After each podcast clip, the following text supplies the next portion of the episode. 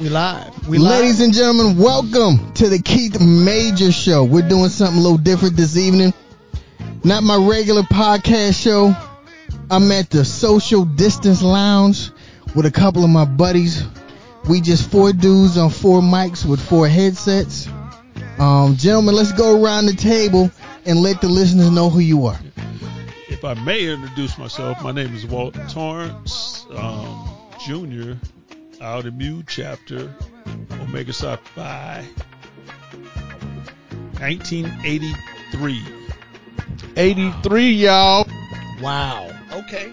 It's hard to touch that, but uh, this is Rick Ray. We here at the rec table, chilling. Gamma Epsilon 1990, and I'm having fun with the cues. Yeah, yeah. You got your boy Zach Rogers on the mic. Five dog, bloody beta psi. For y'all who don't know that, that's Clark Atlanta University. Spring 96, cause the 90s bros are responsible for saving the frat. So for all y'all who don't understand why we love this so much, you're gonna figure it out cause you know it's all about friendship and the soul. So last but not least, the man of the hour, Hey man, y'all already know me. This is your boy Keith Major of the Keith Major Show. Baby Mu 92, the College of Charleston in the Citadel. And as you've already figured out, I tend to hang out with a lot of Qs. Thursday is our traditional cigar night. Unfortunately, our spot, the row bar got kind of closed, fell victim of uh, that Rona. So now we're here social distancing at 90's house six feet apart, and I know that because the mic cords are exactly six feet. Yeah, And see, yeah. Look at me. Um, you can't see me, but I'm stretching out the mic cord. It's six, exactly six feet. So if I add my six feet plus that six feet, me and Rick are 12 feet apart. We're double. So this is normally what I do on Thursdays. I get together with my boys and we just chop it up. And so this particular podcast, we're gonna do it on the mic. Um, so what's the first topic? I know. What? Dude that got shot down there in Brunswick, Georgia. Oh, oh man. Wait, wait, wait, wait, wait. Before we go there, um, Let, let's say his I- I- name. I, I do want to uh, uh, question something that was said, and um, 90 save 90 saved the frat because I pledged in the 80s, and that's almost insinuating that we messed up the frat in the 80s. yeah, y'all fucked it up pretty good. Can I cuss on this show? no, you cannot cuss on this show. There's little kids listening to Can this you show, bleep man. that out? Because the '80s bros are responsible for, you know, I I don't even know. Hey, th- th- was y'all no pink? Those uh tight blue motherfucking bodysuits was that y'all or was y'all the bros that had the the uh atomic dog pamper with the with the big hook in it? You know what I mean? So the '80s bros is the I'm reason why the '90s brothers I'm is so gonna messed up. socially distance myself from this conversation. Because we're supposed to be talking about the injustices. Somebody says something about Brunswick, cocaine Georgia. and '80 bros. So but- I, hey, I'm from around there, kinda. My mom uh, was in Decatur, where it's greater.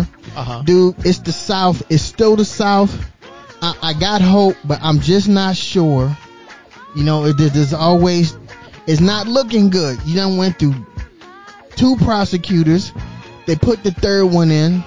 Um, who knows what team she's on? Uh, and then the dude is a, is a former cop. and You know how juries are sympathetic to cops. So I, I just don't want to see people burn down Brunswick, Georgia. yeah. Um, but but also I think we, we kind of need to, to to manage our expectations. But I don't know. I looked at the film. To me, dude, it looked like murder to me. I I, I didn't see Wow. this scuffle or any of that. So Well- I'm real simple. I'm a real simple bruh. When you have a dead human in a situation where you didn't have a war and you didn't have like straight straight madness going on, you got a dead human body. So let's start there. Why did a man who did not have weapons you could say he's minding his business or even being nosy.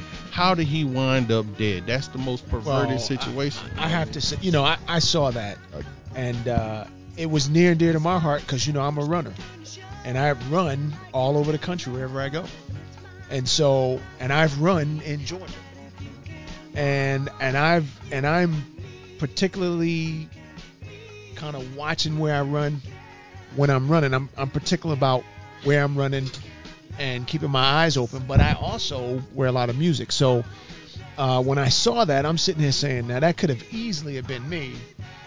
And you know, for someone to feel like, and I don't know all the details, but for someone to feel like, okay, I saw this guy in a uh, structure that was being built, snooping around, right? Not not not st- just snooping around. Curious. And, How about that? Yeah, just curious, being curious. And then, and for some reason, now all of a sudden someone sees and says, "Yeah, uh, you look like I yeah, you look like someone that that that stole something." And so for that reason, you're saying you have the right to chase chase him down and shoot him because you think he stole something. Not not that he not that he has something in his pocket. Not that okay, you're a former police officer, but even a former police officer, you, that means you're not a police officer. First off, if you're a former cop. You know how deadly weapons are, and you know that escalation of force is over the top. So if I need to stop somebody in a neighborhood that don't have a weapon, that's just running, being nosy at a construction site, I simply say, "Hey," and it's your hey, neighborhood, man, and it's your uh, neighborhood. What's up? You what you doing? You know what I mean? Yeah. I, am gonna what? I'm gonna take two shotguns and block the drive, block the roadway. And, and imagine my surprise because um, not being from the South, you know, I grew up in California, and you know, I'd look at things a lot differently because we may be jaded in the West Coast or whatever, but you know, I honestly didn't think things like this happened. You know, Oh. other than here and there or whatever. But uh, but California, you know, you know, we I guess rose-colored glasses, whatever you want to call them, you know, I I just can't see anything happening, especially, you know. In, in, in these days and times, it's, it's, it's unbelievable, unfathomable. But you know, Exactly. you know what's even more funny about it is, and I don't. Funny is probably not the right word, but what's more ironic about it is, if this video never, if someone wasn't recording it, to be like, let me uh, let me record this, we would never know about it. Like literally, it, it would not have gotten, it wouldn't have gotten on the internet. No one would have published it. No one would have saw it, and this guy would have been dead. And it would just no one. I don't know how he got. He got shot. Well, let's talk about that for a minute. Let's talk about the guy who did the video. Yeah. So me, I, I'm I'm a hero type. I, I, that's probably it's probably one of my vices, right? I see people who need help, I help. So if you're a guy and you see this going down and you don't see these two guys jump out their trucks with shotguns, first thing I'm gonna say, well, whoa, whoa, whoa, whoa, wait, why y'all gotta jump out with shotguns? You know, first that's the alarm. And if you think you want your your safety is in danger, why you videoing and not calling 911? You know what I'm saying? So, But see, I got a lot of questions about the guy who did the video. But right? you're the exception to the rule because that's the Marine in you, and you were trained to run to danger and defend people that can't defend themselves. That's not the average American. So you would have seen two guys with a shotgun in the back of a tr- pickup truck, and you would have done something. But that's not the average American. it should be a former cop. It should be a guy who knows. And in my day, Knows the law. In, in my day, the police were there to serve and protect, Protect. the people. If you notice, that ain't even on the cars anymore. So, but we're talking about Georgia. First off, there's a lot of stuff going on. I used to live in Marietta, Georgia. Okay, You um, know- I, I did hear today though um, the the person who did the recording he was arrested today. Um, did, As an any- accessory. anyone have details on that? No. I didn't see. it. No, I I just saw that he got arrested and charged with murder, and then uh, As an accomplice, yes. okay, so look, we, we got a new summary. Stand by. Keep going. So first off, the Klan and all other Klan type activities have been going on in this country unchecked forever. There's not a single law to protect. Okay, we got a text update What on? May 21. The GBI arrested William Roddy Bryan Jr., age 50, on charges of felony murder and criminal attempt to commit false imprisonment. These charges stem from the February 23rd incident that resulted in the death of Ahmad Arbery. He will be booked into the Glynn County Jail. Say his name, Ahmad Arbery. So here we go. It happened in February, and if it wasn't for the video, this this is a real issue in America. If it wasn't for the video, we wouldn't even be talking about even it. Yes, sir. His mom would be sitting there hoping for some old Georgia justice. You had two DAs that recused themselves after the fact because guess what? They work with the father or the son. It's like a whole lot of shenanigans going on in here, and it doesn't take a genius to figure it out. You know what I mean? It's like it's like it doesn't take a kindergarten kid to realize Trump got some issues, right? So here's how I want want to end this this point off. Rick, you got a young one. You got a young man that's a, a sophomore. Uh, no, no, he'll be. Well, yeah, he'll be a rising sophomore. Okay, he'll be a rising sophomore here. Um, if there's a fall semester, whatever, we'll get, we'll get to the Rona later. So, what do you tell your rising sophomore son now that he's out of the house and now potentially he's got to face these situations on his own? Uh, what do you tell him? Well, first I tell him is always know, always be aware of your surroundings. That's the first thing. So, if you're going to go for a run, you need to be either running on campus um, or running running with a partner. You know, um, and that's that's a Marine Corps thing too, right? Take a buddy with you, um, and and really something that I'm guilty of is run without music in your ear. Or if you're going to wear music, you're going to listen to music, make sure you can hear what's going on around you. Because just as easy as they pull a gun on them, they could have easily just run him over.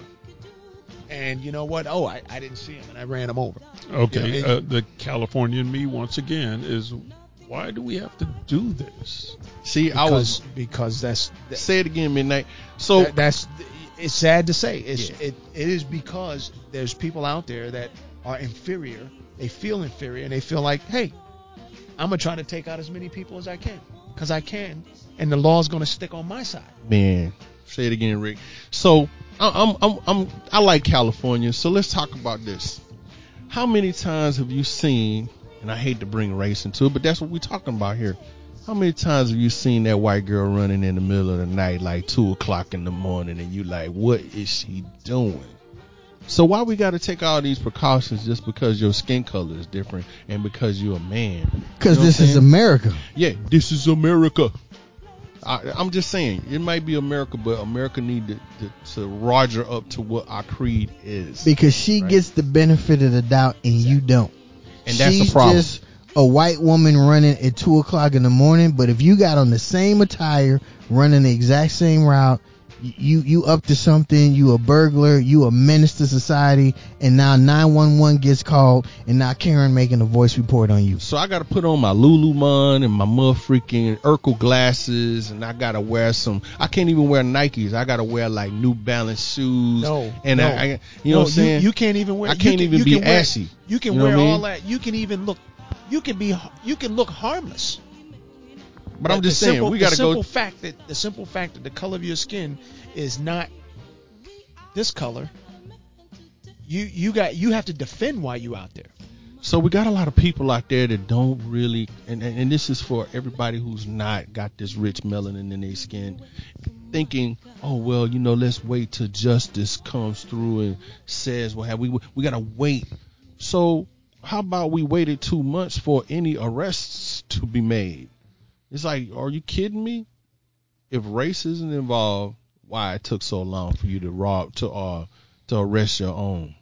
Because you said it earlier, we wouldn't be talking about this if it wasn't for the video. So I asked the guy once, I said, how would this thing have turned out if Ahmad Avery, say his name, Ahmad Avery, with his bare hands had killed two men who stopped in truck in the middle of the street, took their guns out, and he thought his life was in danger. But just like, imagine him being a well trained Marine and took out both of those dudes. Now, would, would do you think he would have been arrested right away? Do you think? Excellent Do you point. think he would have Excellent made? Do you think he would have made it home for dinner and been Nope. able to like chill for a minute Nope. and, and go into COVID protocols? Nope. Hold on. Because you know, hold on, but but come on now. But you said something.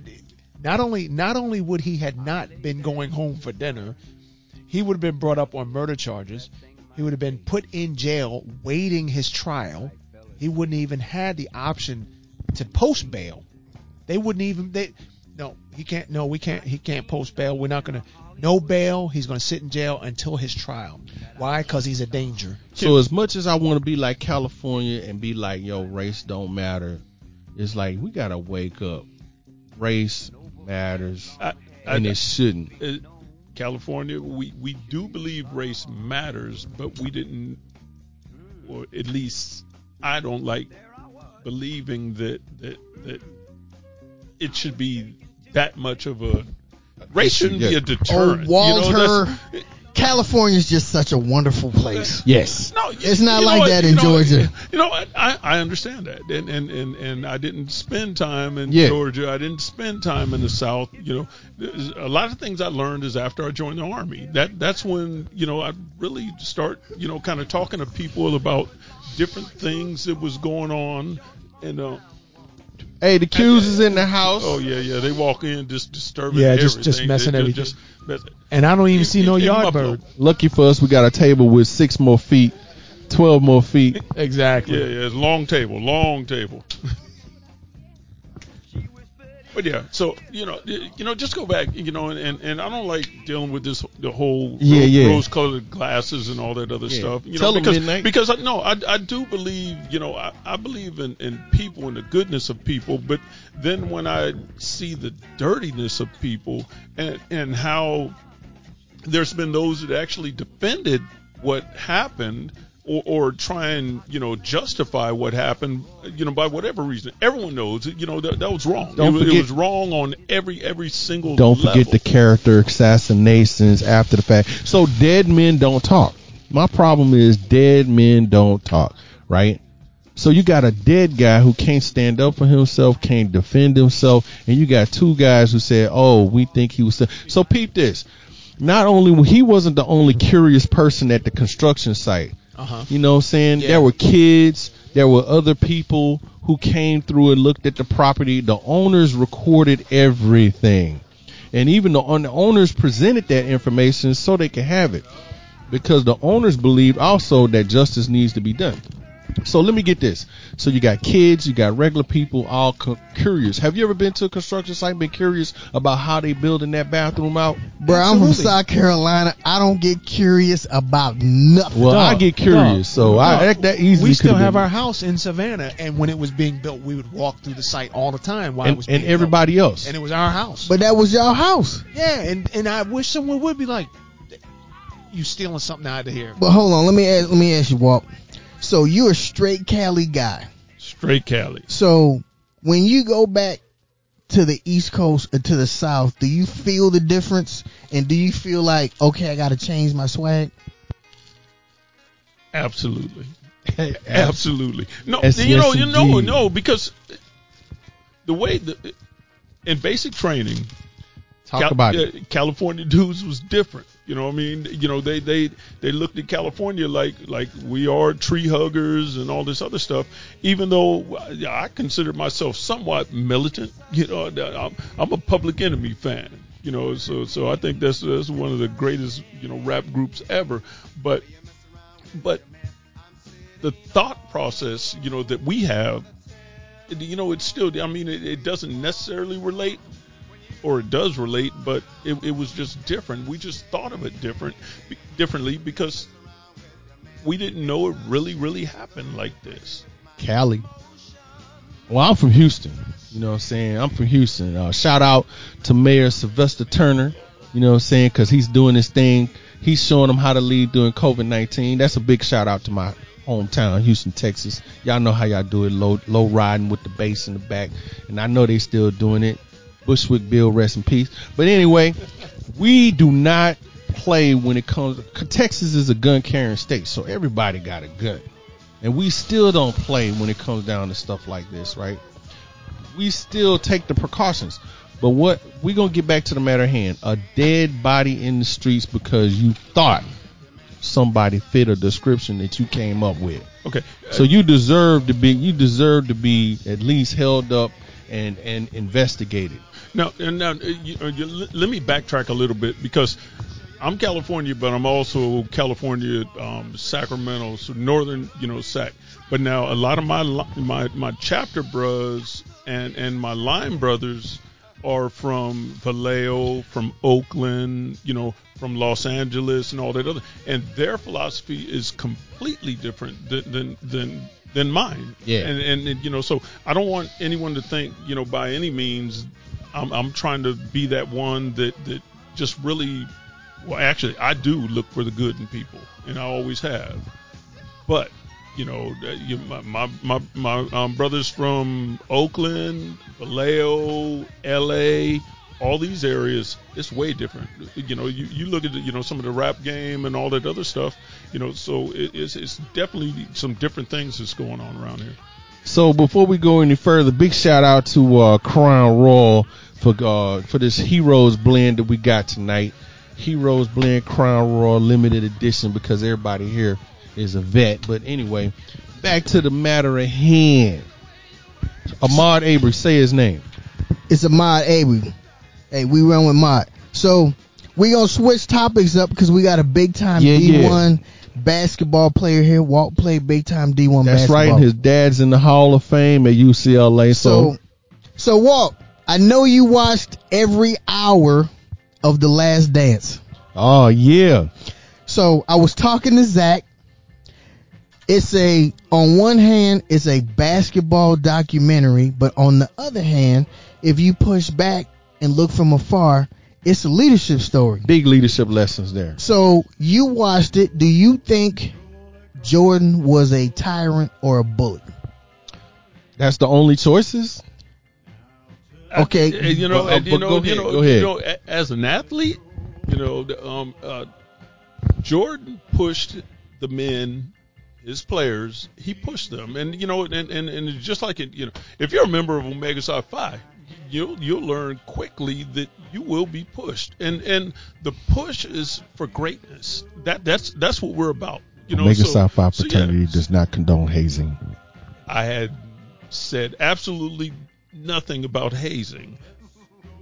Push, We're just mentioning it. Go ahead. nudge, um, something to motivate someone to go further. You know, as said earlier, we're all part of the military. We've all served in the military, and and Hoorah. that, that that was that was the, the the that's what we're supposed to do. That's what our drill instructors, that's what our drill sergeants, that's what they did. That that's you know we want to push these people To be their great. best. Yeah, to be great. No, not their best. Great. You know, we're we're about great greatness. You know, and and but Walter, some people don't like to be great. can you call me like Walt? I, I know you're gonna you- you're gonna find this shocking to believe, but there are people that think I'm just hard on folks. But I like people to be great.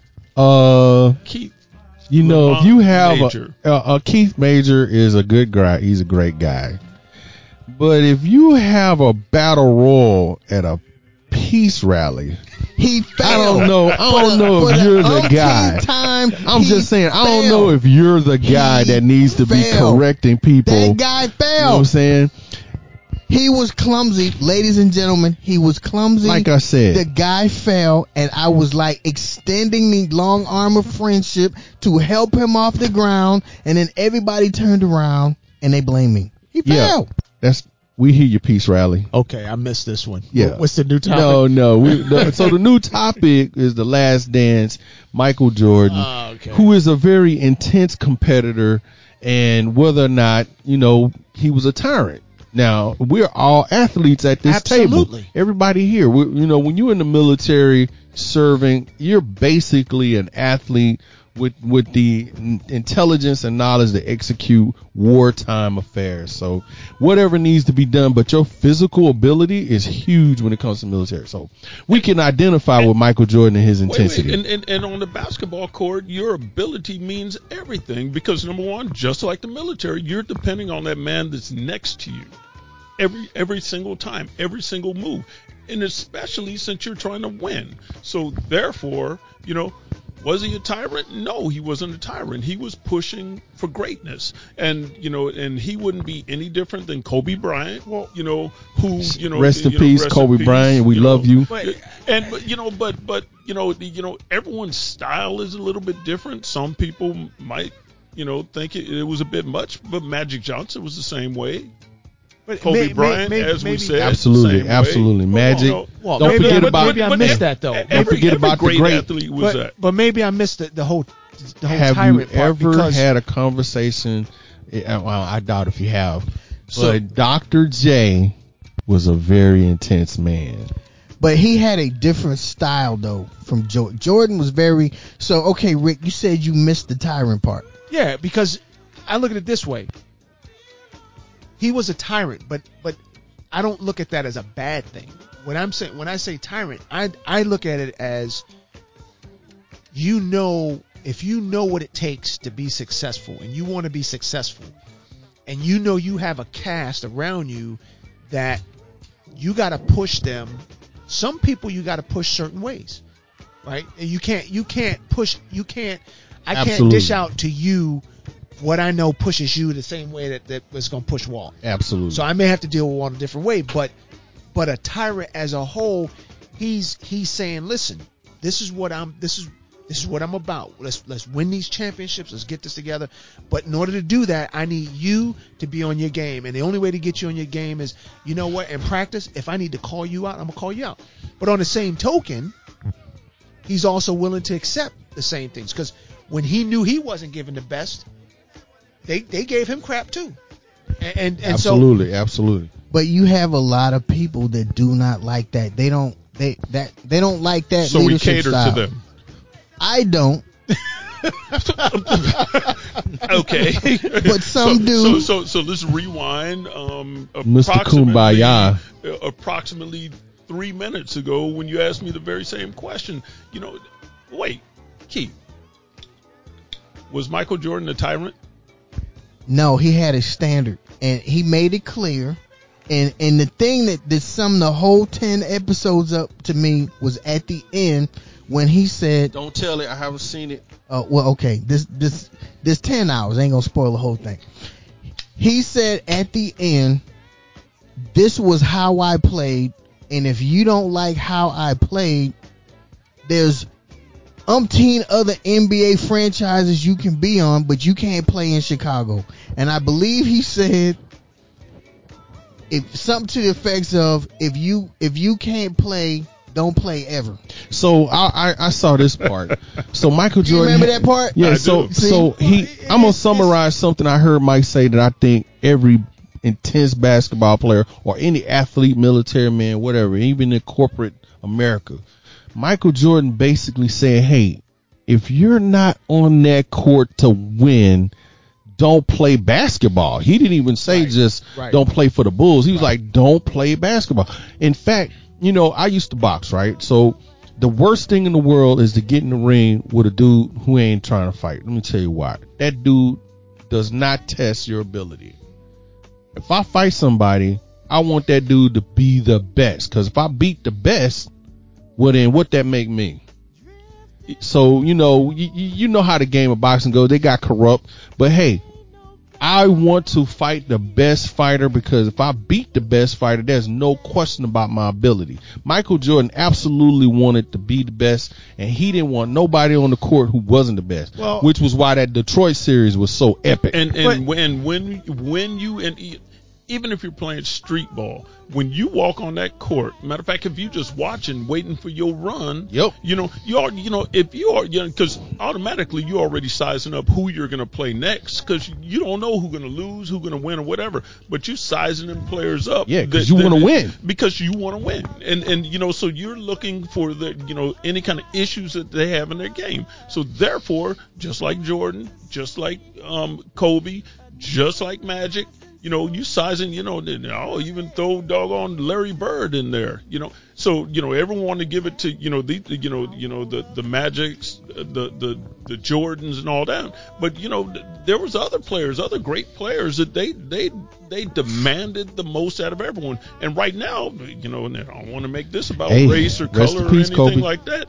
But you know, if if if you look at you know what Larry Bird expected of his players, it was the exact Absolutely. same. So this He is just- a big just said it issue now. Absolutely. It- He it's just- a big he just said issue it now differently, yeah. because you know all of a sudden Mike's talking about it.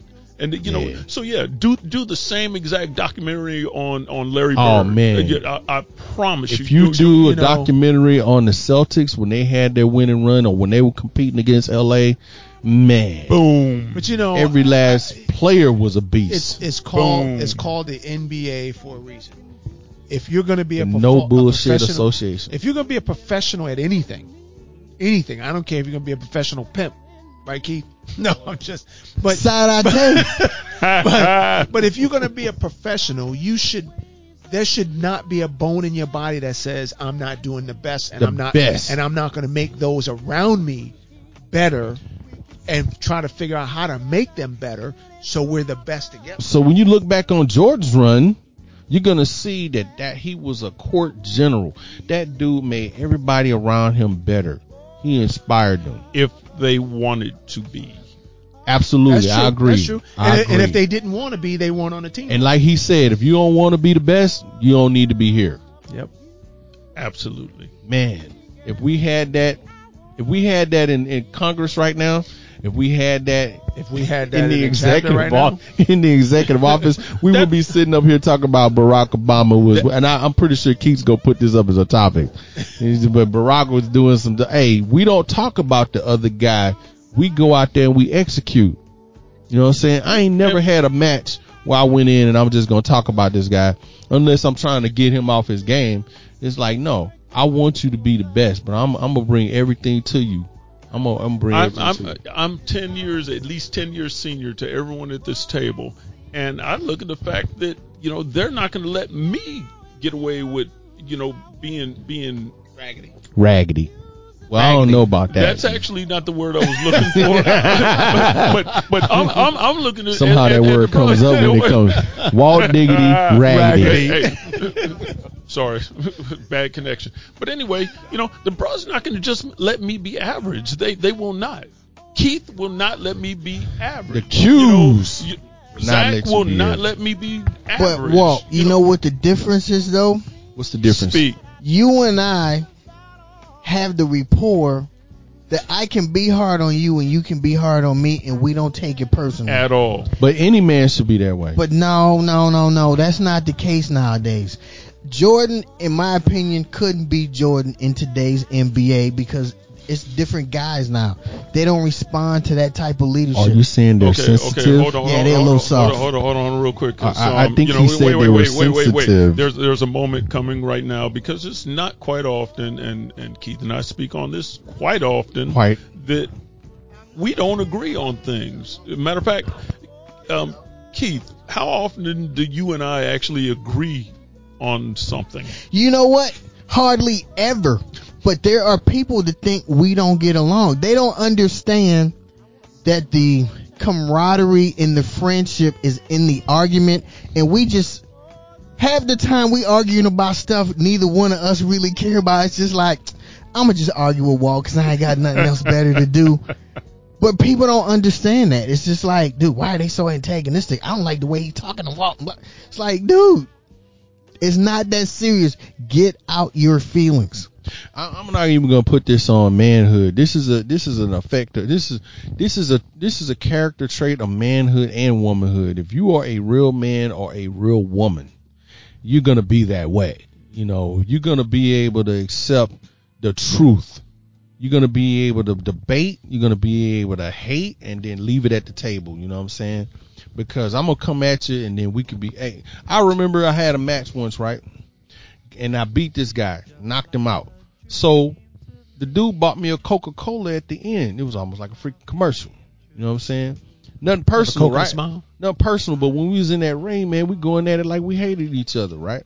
But at the end, hey man, what did I do wrong? Classic. hey classic, man, you classic. ran into this fist. Classic, classic. you know, you know, and, and that's the thing about it. You know, once again, and, and even when I was in yard in, in the '80s, you know, we'd go to you know our, frat parties. You know, Qs against the Sigmas, Qs against the the, the Kappas, Alphas. Qs against the Alphas, and all that. But when it was all said and done, when it was over, Yes. we're gonna break bread. We want to beat the best. We don't want to play around because we're going to put a lot of time in on this practice. We're going to put a lot of time in on this groundwork. We're going to run. Man, we're going to sweat it out. And when we get to the ring or when we get to the to step show or whatever, get to corporate America, I don't want to sit at the table with people who ain't, I don't want to compete with anybody who just dare to to look have- good. Yep. You know what I mean? I want the best person in front of me so I know when I finish you off, you the best. And I know I'm absolutely unequivocally the best. So to to the listeners, I just I just want to say there's nothing wrong with having a standard. Never sacrifice your standard to make somebody else happy. You just do you. Absolutely. And that that was one of the things. You know, all these people complain about Jordan, but how many of them got multiple rings because they played with Jordan? You got to take the good with the bad. So have a standard, execute high, um, and that's just what it is. But we gonna transition Yep. to a finance issue because okay, so y'all can't see this, my listeners, but we got three new guys that showed up. One of them is a young guy just starting out, brand new second Louis, just got commissioned, and so he's been listening to my podcast, and we are going to have a discussion with him about finances and getting st- started and where he's at, and then you will get to hear his perspective and maybe something he says will resonate uh, with you guys. Absolutely. Economic Yeah. empowerment is so important in our community right now. We got to And raise he's them lost up. right now too. He's like, what? Uh, huh, what? Yeah, yeah. We just hey, be ever ready when you with the bros. we just right. threw the mic at him, All right, put that's the headphones on him. Three So, things at once. Three things at once, young one. Young, young Mr. Millhouse, introduce yourself to the listeners that don't know you. And this and the Qs want your tag too. Hey, Morgan Smiles, straight out, Fall 18 Nu Alpha, home of the Just from Charleston. You know what I'm talking about? And where's Nu Alpha? Charleston, South Carolina. Yeah, it's not Clark Atlanta University, which would be. Beta Psi chapter. What was the question? I missed the question. The question is, okay, so, so, okay, where are you professionally? Paint the listeners a picture so they, so they know, like, what you're doing here, like, at the table. What brings you here? Okay, so uh, I'm a contract officer in the Air Force, uh, stationed out here at Hickam, which is Air Force Base. Been here for about a year now. Uh, commissioned from the Citadel, um, and really essentially like anybody else, first year out of school. So financially and just really all encompassing as far as like what I'm doing, man. I'm, I'm essentially trying to figure it out. I come from a background where um, you know, I lost my dad at an early age. My dad went to the Citadel and he had a great job working for IBM. Um, and unfortunately, he passed away uh, when I was seven years old. So my mom, who wasn't the breadwinner, had become the breadwinner. Um, and through like some trials in life, she lost. She ended up losing some jobs. We had to make some moves. Columbia to, to, to Georgia, Georgia back to South Carolina. Um, you know, we saw we saw it was, it was a lot of ups and downs, and basically what I what I see now as it pertains to this conversation is uh, a lot of, or not a lot, but some significant irresponsible financial decisions. And what I realize now is, you know, when you're coming up in somebody's household, 22 years of your life, 18 years of your life, even leaving school or even high school, whatever, uh, just getting out of high school, like what you know is based upon what you've seen in your household. Absolutely. Um, and it's not to say that my mom she didn't know what she was doing, but certain, sometimes you know, in situations, your parents, especially being from the South, and if you know anything about the South, living in the South, you know, you, you may be familiar with some of the disparities, some of the jobs that you have to have to, to make to make means that you need to make to get by. Absolutely, absolutely. I'm from Um, Texas, so Yeah, yeah. So you know, you know what it is, dog. Um, so yeah, I'm, I'm trying to figure it out. You know, trying to trying to get my trying to get finances. You know, where it's a big picture behind me, where I have mastered it, and you know, that, that's where I'm at now. You know what I'm saying? Got got people around me. I'm I'm asking advice of. You know, trying to build a savings account for when times do come where family they need me, I can provide for them, but not kind of you know shoot myself in the foot um, by trying to provide for them and myself. Uh, So, bro, that's that's why you here. That's why I asked you to bring your laptop. So we we we're not going to necessarily talk specific numbers because at this point the numbers aren't important. But at your stage, man, you just got to have a plan and a strategy of, you know, here's where I am, here's where I'm trying to get to, and then what intermediate steps do I have to put to get me from like point A to point B? And dude, you got the advantage, man. You sitting at the table with dudes that have made a ton of mistakes, man. So our whole point is you should not have to make the same mistakes that we made. Every dude at this table was, at some point was at your spot, like trying to figure it out. So, dude, like lean on these guys, ask them questions, and don't make the same. You can make mistakes, but don't make the same mistakes we made. Twice, yeah. That doesn't make any sense. That is contrary to wisdom. So, like, just generally, what's your what's your like long range financial goal? long range financial goal is to be wealthy. You know what I'm saying? Long term, let's say I have children, man, you know, it never happened for me, but like for me, for somebody who wants to have kids, you know, son and a daughter of my own, like I can afford to pay their college tuition. Like for all four years of having like long range, that's the stuff I want to get to. Um, just because it, it wasn't there for me. I have a younger brother, so he's in, he's in college now, and fortunately for me, like he's asking me to, you know, hey Arlen, man, is it, I'm, I'm about to get my own apartment. Is it possible that you could give me some money, like a month or whatever? Like, you know, this is what I want to do. It's like, yeah, I just got my paycheck and I'm out here doing stuff, but this is stuff that I want to do for him because it wasn't done for me, you know.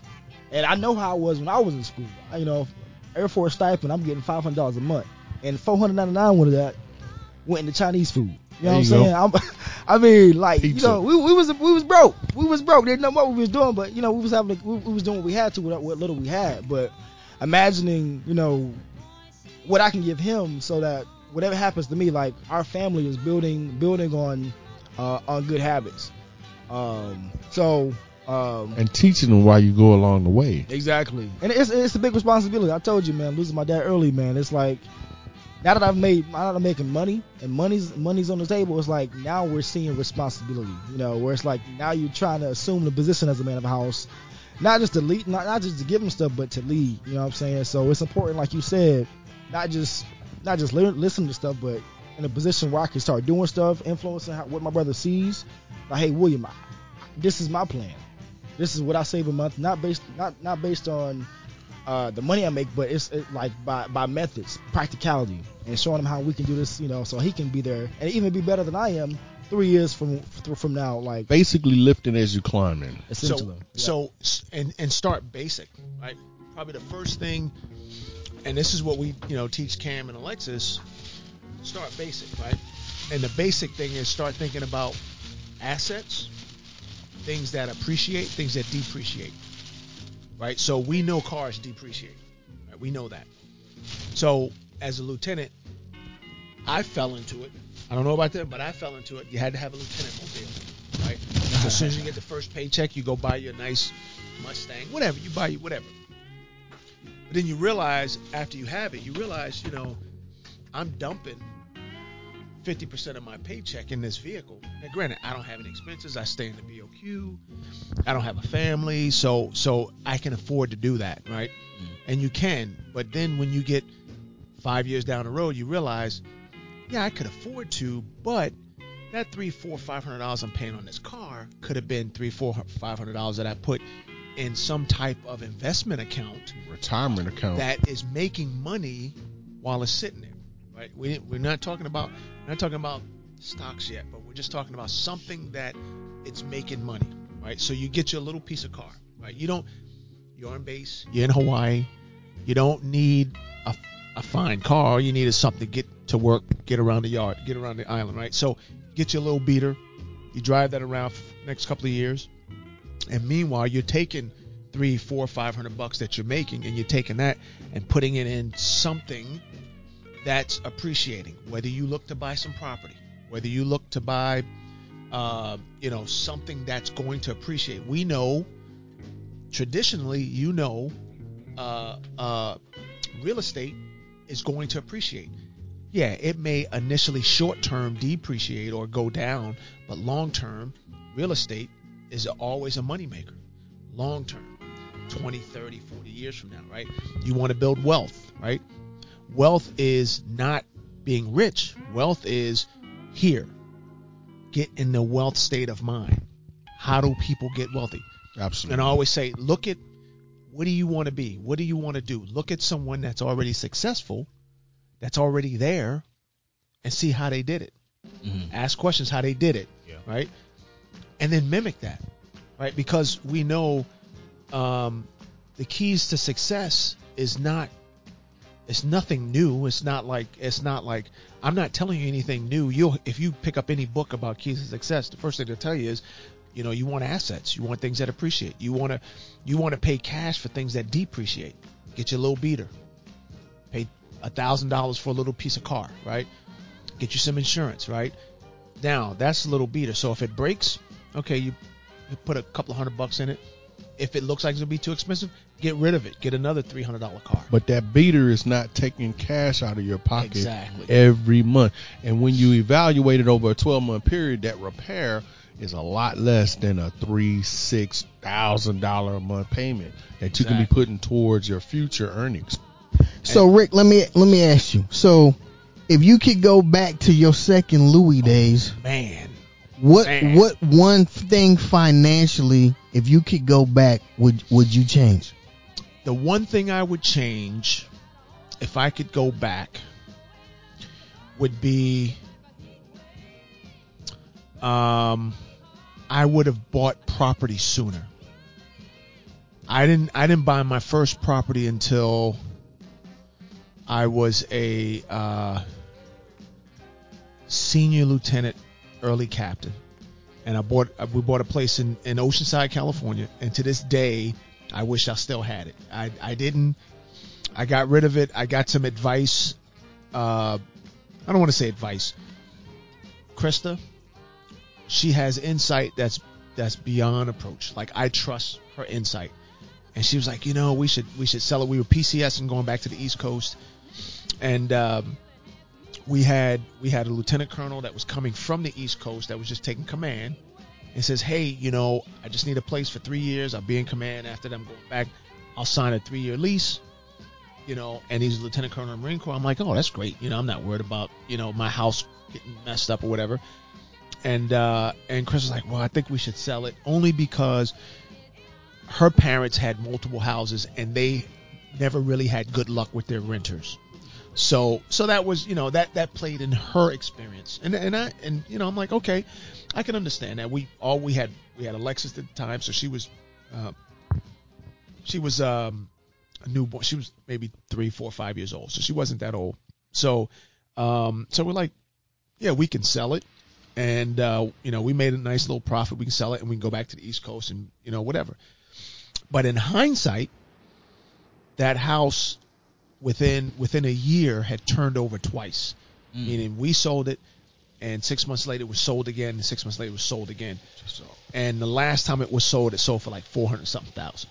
Increase in market. Now you talk about paying for kids tuition, four hundred grand would have well now in this day and age maybe wouldn't have but but four hundred grand back then would have been a nice little chunk of change if we decided to sell it and hold on it for a year because we would have held on it for three years anyway um, and then get rid of it. But you know we didn't do that but still the experience of buying a house is really what was the big thing that we took out of it. Because once you buy your first property it becomes easier to buy your next. And then you understand how the system works. And then you understand okay what how much money do I want to what how much money do I want to put in? What things what things am I looking for when I buy a house that I can I can fix myself that's going to add value to the house so if I do want to just turn the house over I can do that or if I want to hold on to it and my thing was um, our plan was to buy a house at every PCS destination but the goal was you get there you buy the house, you live in it because that's where you're living. When it's time to go, then you can rent it out or sell it, right? But the key would be when you get into it, get in at the lowest rate that you can get so you have a Absolutely. manageable mortgage, right? So you have a manageable mortgage. So if you do leave and you decide to rent it out, Stream at a minimum, at a minimum, at a minimum, you should it should it should be at, at a mortgage where you can at least break even with your expenses for the for the mortgage. Um, certain stipulations. Sometimes, yeah, if you if you take a hit, say at the end of the month you're a hundred dollars in the hole, meaning at the end of the month your your rent, what you bring in for rent and what you pay out for mortgage. Okay, maybe you come out your pocket a hundred bucks, but if you do that and that's and you do that for the first year, but you're going to keep it, and you know the next year your rent's going to go up anyway, and you, you're going to break even. Hold on to the house, hold on to it because you figure you're having someone pay your mortgage while you're doing other things. Goes into your asset column, That's right. and e- equity is yours. So Zach, what what second lieutenant thing would you take back or do over if you Well- could go back? I'm gonna piggyback on a lot of what Rick said. Definitely, real estate was one of those things. Every duty station I would have got to, I would have bought real estate. The reason for that, for military guys, is the, the government supports you with BAH. They're gonna make sure you are able to afford to live, right? But you get to choose. You get to choose if you're gonna toss that on rent or if you're gonna put that on a mortgage. Why not put it on a mortgage? That goes into your asset column. If you leave it and you lease it, that goes a stream of income potentially, depending on where you at. But like he said, you structure that mortgage in a point where you can at least take care of the property, take care of the people living there, and be able to make a little bit more, so you can put that into your asset column, right? So that's one of the things I would have done, and I definitely would not invest in a uh, luxury or a really expensive sport car. But then that's a whole nother subject because there's Yeah. ways there are ways to obtain that. Yeah. I hear you, Walt. There are ways to obtain that without going into the bank. I've bought a BMW 550 at the same cost that someone bought like a brand new Honda Civic. You know what I'm saying? But there's risk involved. You know what I'm saying? I'm a tinkerer. I don't mind establishing relationships with good mechanic shops and stuff like that. But one of the things I would have did was uh with the topic we're on, financial education. Right? I would have spent more time understanding the different vehicles to increase my 15 cent to a dollar. Right? Whether that be the stock market, real estate, and, and insurance products, and we could talk all night about insurance products, right? Because it's not just about a single guy, right? You're a single guy. One day you're gonna have a family. You don't want to just get that insurance policy when you become a married guy. And that insurance policy has, and if you get it right, that insurance product could be used in other ways for you to do multiple things like develop other streams of income.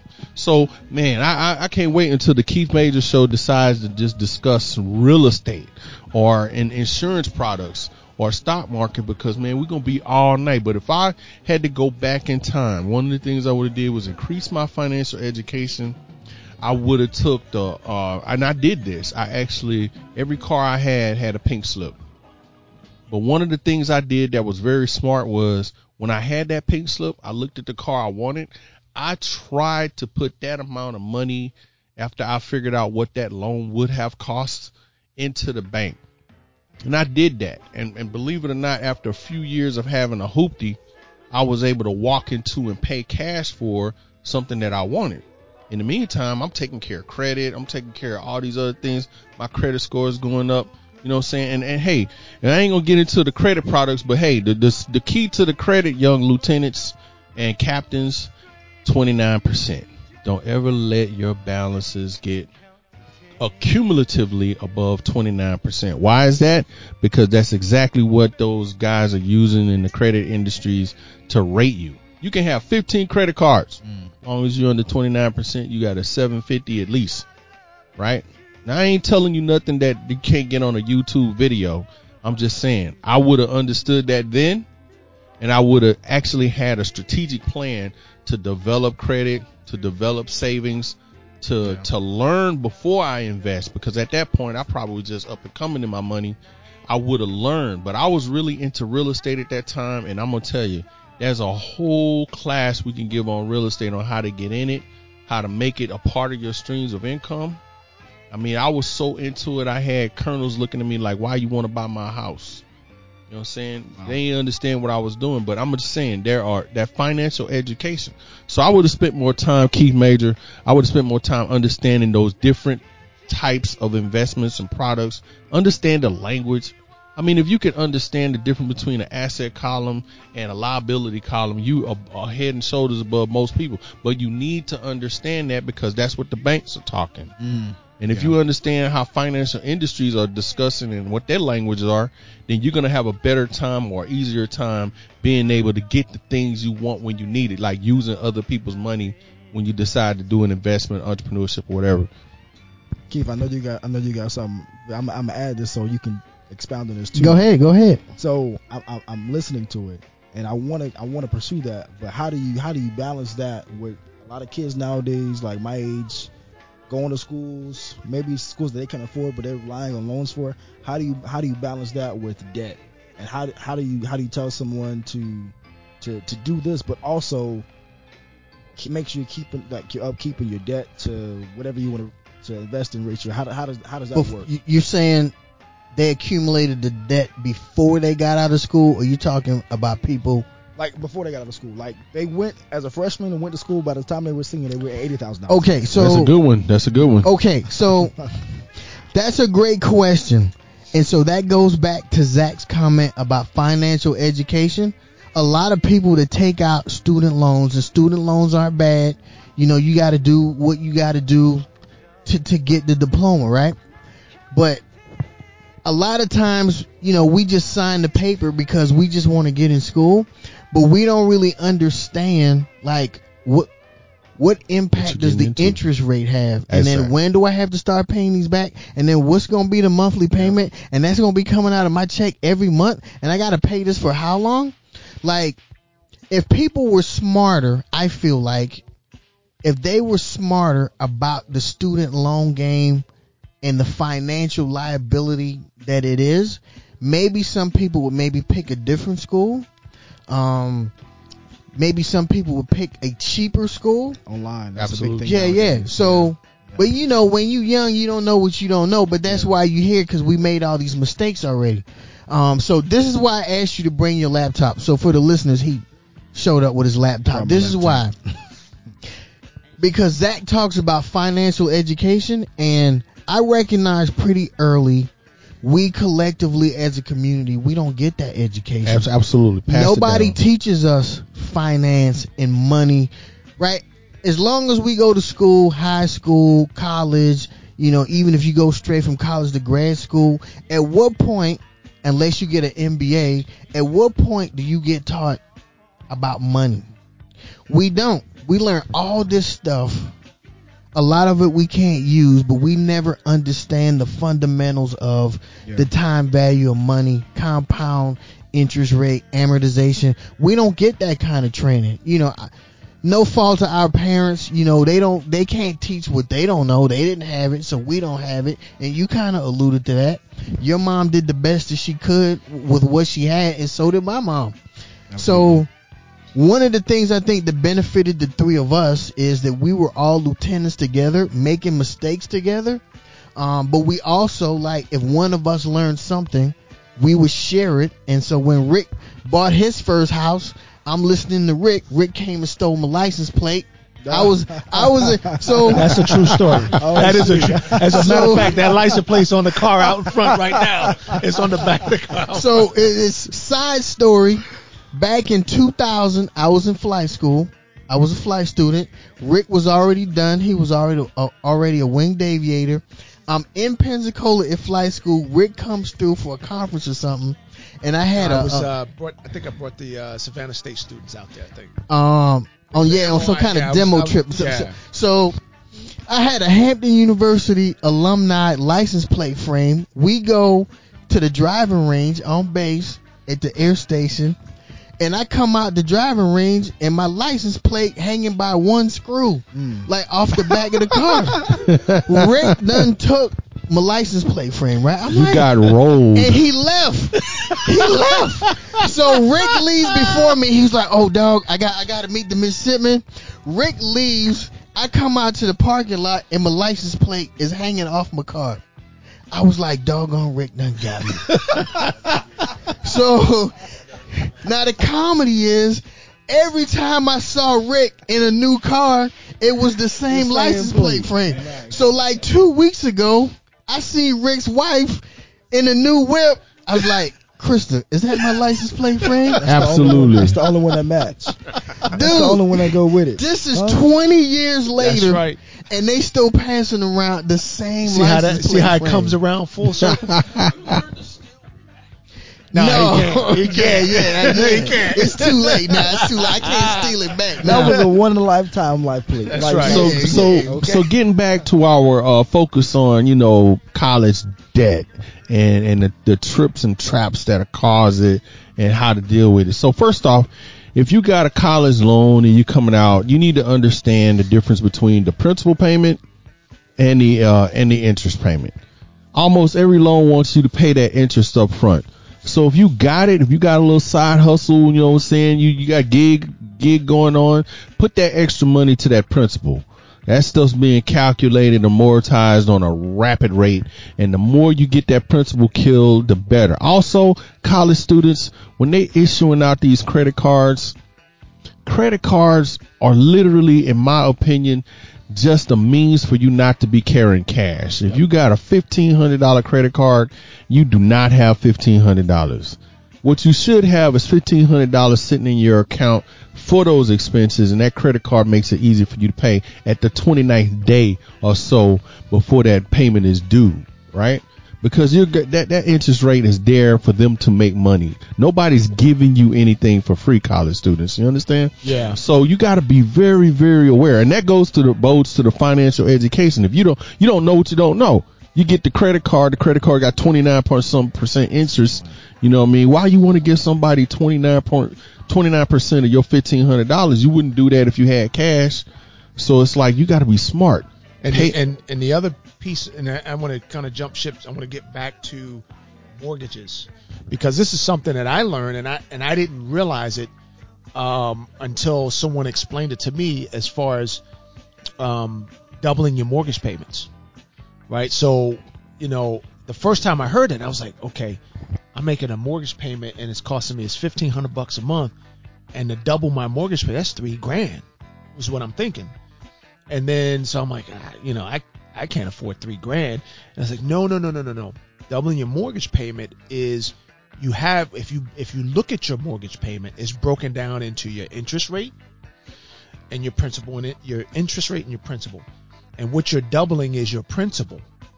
So it's not fifteen hundred dollars double. You're paying you may be paying a thousand dollars in interest and only five hundred is going to your principal. Absolutely. So you double the principal. So you're paying. So instead of paying fifteen hundred bucks, you pay two thousand. A thousand of it's going to your principal, and the other thousand going to your interest. And what that's you're how doing, you start doubling. what you're your doing is they have less to amortize. exactly. So That- so, so- in the long run, you're paying a. So if you look at your if you look at your mortgage, say you got a thirty year mortgage, and let's say you, let's say it's one hundred sixty five thousand you're paying. If you go to the thirty years, you will actually pay something like you know Two four- fifty. No, probably like four hundred thousand dollars, right? Total by the time you get to the thirty years. But if you double that interest or double that uh, the principal, now your house may cost you. Your first of all, you pay it off in fifteen years, and now maybe you pay, let's just say, like of you know two hundred thousand. So you're cutting significant interest off of it, and that's what you know. What that was an eye opener for me. I've never I was heard like, that before. that's an eye opener. Right. That goes That's back to eye-opener. Zach's financial education, right? You don't know what you don't know. Absolutely. But, but this is why you brought your laptop because we're going to start you on your financial education journey. We're going to teach you all the stuff that we wish we had known like Yeah. back then. So before you leave tonight, we're going to load up Quicken on your laptop Love Quicken. and we're gonna get you started. Um, it's gonna cost you seventy nine bucks to to sign up, right? I got, I got seventy nine. It's a great, But great you know program, what? though. You don't even need the Yeah, seventy nine right. bucks. That's right. Cause I'm gonna cash app you the money, cause I don't want it to come out of your pocket, right? Absolutely. This So- is what we do. Lift as you like climb. really There you go. That's how you do So- it. This is the good brand. So this is what we're gonna start. Rick, you got an extra outlet over there? Yep. Yep. Yeah. So switch seats with Rick. You gonna sit over there, cause the outlet's over there. Or bring a um I'll swoop my chair. Actually, Yeah, yeah. Just swing a chair over Yeah, here. I'll and we're gonna start we're gonna start this young man's financial education journey because I know this sounds like Greek not just to him but to other people. They're like, Absolutely. well, EBITDA, amortization, what is that? If you get the right software, um, and Quicken's not the end all be all, but I personally like Quicken and Zach's on Quicken too. So Marcus is going to be able to now visualize what we're talking about because there's all types of lines and charts and graphs, and then like he will figure it out. We didn't have this when we were starting out. We didn't have all this software. Man, we didn't even have email back yeah, we then. were school of hard. We were school of hard knocks. this is this is where And you when I say pay money to knots, I don't mean- to get this information. we the school of hard knots. We didn't not. We didn't have not a damn thing. So we the school of hard knots. You know what I'm saying? So I believe in you teach more from your failures than your successes, right? Anybody can raise their hands when they knock somebody out. But who can get up off the ground and just, you know, persevere? You know what I'm so saying? while he's uh he's he's uh hooking up his laptop, he's still on headset. So let me tell you my personal story. Tell him. There's actually nothing I would take back from my second lieutenant days because I kind of got tossed in the in the fire. So in order to put that in perspective, I got to go back to my college days. So I was big man on campus, Okay. right? Um, Dean, Big Brother, all Yep. my the, the little cork board in the in the student center that had all the different applications for all the two hundred and fifty dollar credit cards. I had about seven of those, and I was like charging up new gear at the mall, taking my little honeys out to Applebee's off campus. living large. Yeah, living large. I had a five disc CD changer. I was the first dude to have a five disc CD changer, right? You see, got it from Circuit City. Hey man, I had a brand new Mustang GT with the Saleen kit. I ain't had none of that. So- I was walking Stupid. I- totally when- stupid. or jogging So, wherever by I the- went. By the With the time I bass the back. graduated from college, I had horrible credit. I was a brand new second Louis. I had like all all. Now I gotta pay for like I had a little bit of student loans, not much. Yeah. Um, and I really didn't need the student loans. I just took one out so I could floss. so you you were the- you were like those college kids that get that check every every Yeah, time. Yeah, that was me, baby. That was me. Thinking you had mad money, but Yeah, that twenty nine percent was ready see- was waiting on you. I didn't know about the 29%. I just saw the money coming in, right? And the Yeah. trips I was taking to the mall and me and my honeys eating, uh, you know, chicken fingers baskets at Applebee's and all Absolutely. that. Absolutely. So now. Red Lobster. Yeah, yeah, yeah. At the lob. IHOP at yep. night. Yeah. So, so now I got student loans I got to pay for. Right. Credit Um, card I debt. got the credit card debt. Now I'm a brand new second Louis. all your money going Yeah, toward all my banks. money's going. So the thing that actually happened to me that worked out in my favor was I was the lone single dude Yeah. in my TBS class. That's the basic school for And all y'all who don't it, know. It was yeah, TBS is like the last school you go to before you actually hit the fleet as a fully qualified second lieutenant. So I got orders to Okinawa. Did not want to go. Went Yep. kicking and screaming. Um, did not. Japan had never been there. Didn't want to go. But in hindsight, financially, me having my first tour of duty overseas worked out in my favor because I was deployed all the time, gone all the time. per diem. Back then, there was nothing to do in Okinawa. No need to spend money. Yeah, except go to the gym. Yep. So even if I had wanted to spend money, there was You nothing to yeah. spend money on. Absolutely. So every first and the fifteenth, I'm just getting all this money, and I was like, well, I might as well pay these credit cards Yeah. and pay these Yep. student loan debt. absolutely. So I paid off all that debt in like man, in a blink of an eye. Um, and then I left Japan, and by this time I had I was in Japan three years. So by the time I left Japan, all my debt had been paid off. You know, I got like my CD collection in the little notebook with the sleeves. Don't forget Remember about that? your porn connect collection that you Yeah, handed I, ha- down. I had that. I think I still got Um, some of those books. And then so I'm back on the mainland. I'm debt free, and now I'm starting to figure out, you know, uh, the, the the importance of a credit score, Right, the advantages. yeah, debt to income ratio. So it just kind of worked out for me that I like was in. I in guess that situation. yeah, Yeah, yeah, I was in that in the right Yeah. situation I needed right to time. be in, but at the time I didn't realize it. Um, so so you know, I just before we bash credit cards, it's really important. I talk about the twenty nine percent for you to understand. You know, it's almost better to get more credit cards if you have a lot of debt on one credit card. Now I know this Yeah. may not sound like you know smart, but it's better for you to have five credit cards and that one credit card charged up because if your cumulative balance is 29%, then all they see is that you have this massive amount of debt available, but you're only using so much. Because again, credit cards really are only to be used as like a replacement for your cash. It's not supposed, and this is my humble opinion. It's not supposed to be used as you got money. You know that that that's just an opportunity for you to keep your wallet empty from all that green and be able to do a lot of things. But I'm sorry, Keith, go ahead. Now, so for you, for you guys out there that that have debt that you're trying to manage, um, the important thing is you have to have a plan for how to overcome your debt, and that is what Marcus is going to do. Um, be a Quicken. Quicken is going to help him visualize a plan, and he's going to like refine and refine and refine his financial plan, and he will be able to develop his own strategies absolutely. yeah, with the help of this software. And then, you know, once you get into the software, give it, I don't know, couple of weekends, you know, you can ask me questions, ask Zach questions, and then you will start to figure out this whole thing about the interest rate and amortization and all this stuff.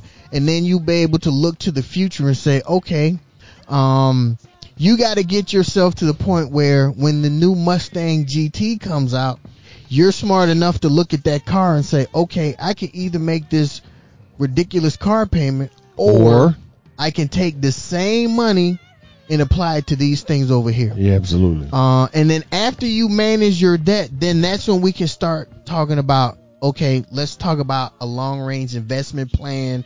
And like you just heard Rick say he bought his first house. He was a, a senior first lieutenant, a captain. So right now you a second Louis, right? So it takes how long to get to captain? Like what, eight years? It usually takes about, I would say, It's like it's not that long. It's two, I would say five years. two. Let's see. I'm gonna two say years, five years. Four years to second lieutenant, and like three and a half to four years. Yeah, it's like Captain, yeah. like five years. Yeah. I, So- that, that that's probably long. but- So so five years from now, you need to realistically like five years into the future, you should be overcoming your debt and then looking to okay, I ne- I'm at the point where I need to start making an investment either in real estate or you know some type of like retirement plan or stocks or something. But right now, you need to figure out how how you can comfortably manage your debt without like you know, ma- making yourself artificially poor on a month to month basis. And then even with all he's saying right now, the other big thing that I that was told to me early that I did realize is pay yourself first. absolutely. So every time you get absolutely. paid, your goal should be and and I'm I was more of an aggressive guy. Uh Krista calls me a risk taker. I was like, let's live on 70% of what whatever we bring in, we're going to live on 70%. So 30% right off the top goes away, goes somewhere that I don't even want to know where it is until I'm ready to go look at it. So you as a, as a, as a second lieutenant, you don't have any bills per se. You, you know, no, you're not married, you don't have any kids, you know. So so when you get paid, pay yourself right off the bat. If you want to if you want to use say 10% you put away somewhere, right off the bat, 10% goes away. And have it so it automatically comes out so you don't even see it. Right? Right. Because it's like anything else. When you see it, you tend to want to touch it. And here's a pop quiz for you. Yeah. When you pin on first lieutenant, you're gonna get a little extra pay in your paycheck, right? I need it. Come on. What you gonna do with that? What you gonna do with that extra increase in your paycheck?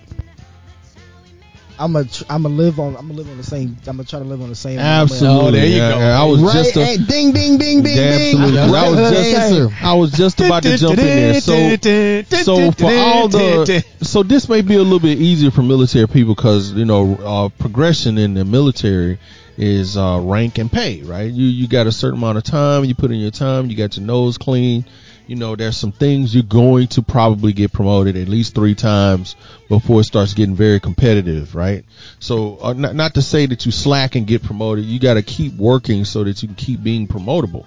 But the military can actually see, you know, the rank structure and say, hey, all right, from captain to major, major to lieutenant colonel, whatever. And you can see those pay raises coming. Everybody doesn't have that opportunity to see those pay raises coming.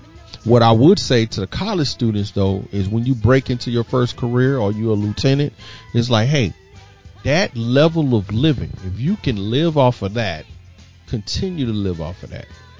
Because everything else should be padding your future because trust me, you still gonna want that Porsche Panamera Turbo when you are a 40 year old major as you would when you're a lieutenant. Come the on. only difference is if you if you go and get that thing the wrong way. I'm just gonna say the wrong way because you can still get it. We'll talk about that on another Keith Major show.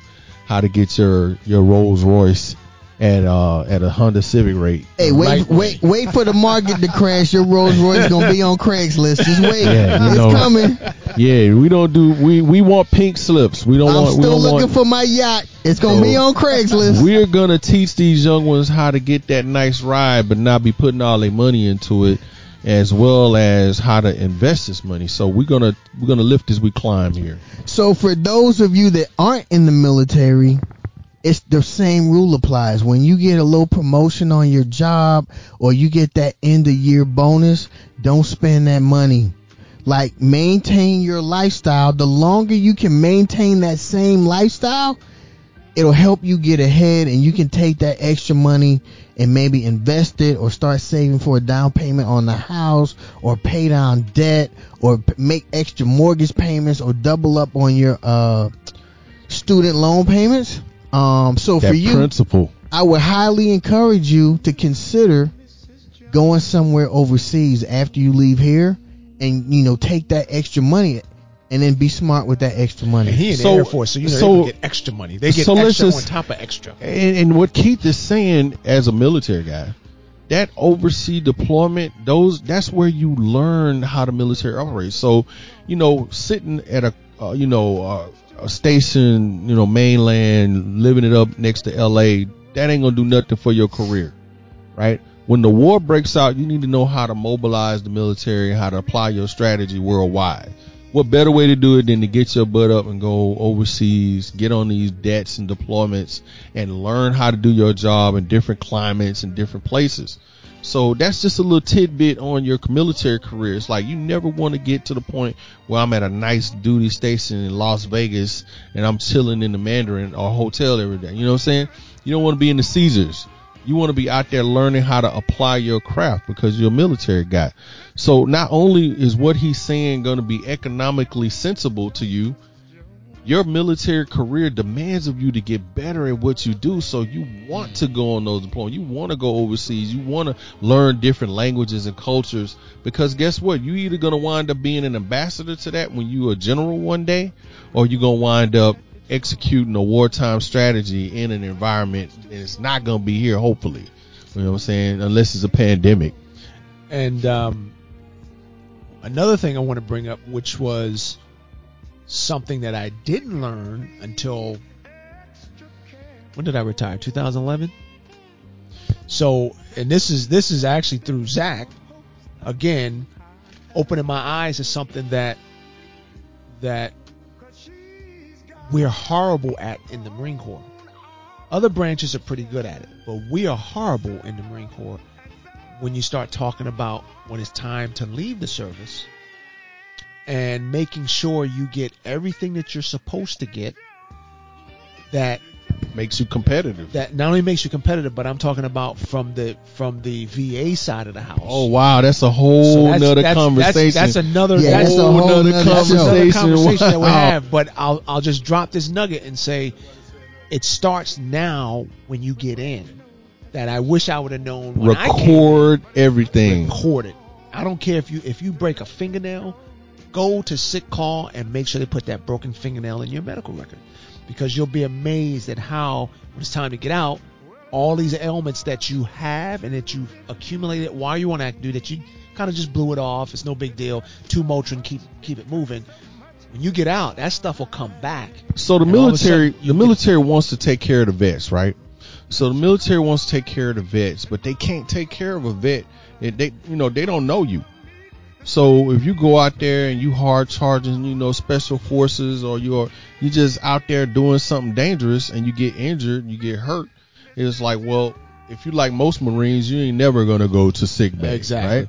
And But if the you prob- played sports, so- it's like you know you play sports. so sports. the problem with that is it, when you when it, you yeah. when you the old colonel getting ready to retire and you ain't never been to sick bay for the stuff that you really had happen to you you know when the when the federal government is trying to say hey man we appreciate your services your honorable discharge and by the way we're gonna take care of you medically and you like but they look at your medical record and you like super stellar never been never had an injury it's like well uh, yeah. let's just Bro, be real. keep They- typing, keep typing. they Hey, cannot take care is of he you. on the man.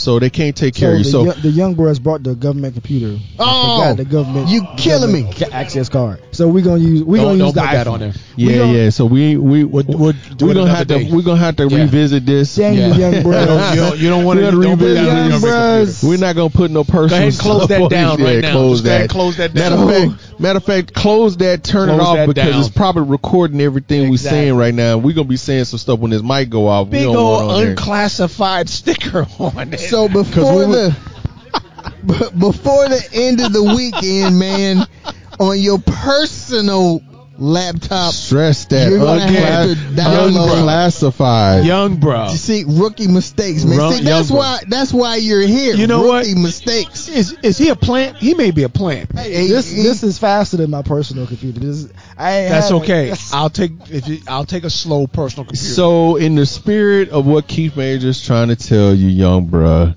if you need to get a better computer, then guess what? You need to be talking to the collective so we can get you a better computer in your hands than what the government give you. Because I promise you that thing ain't fast. This is fast. Shout out to Apple MacBook Pro. So what what just just in the last few moments, what have you picked up? um, one when your lifestyle changes, when when you get more pay, you don't have to change your your needs, your your means of getting by. Uh, Absolutely.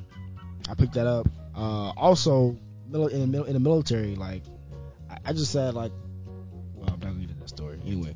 Like, make sure that when it's time for you to get your stuff back, like on the, on the service that you put in, you're getting everything that you deserve that you may overlook.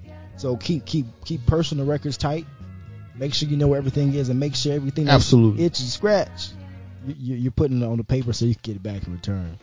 Um, So they can take care of you. so so you can take care of yourself. So- I mean that would be that would be terrible. Like to that's like that's not that's not taking care of yourself at that point. And it makes a lot of sense. Just you know? remember what what remember what you said when you were sitting over there.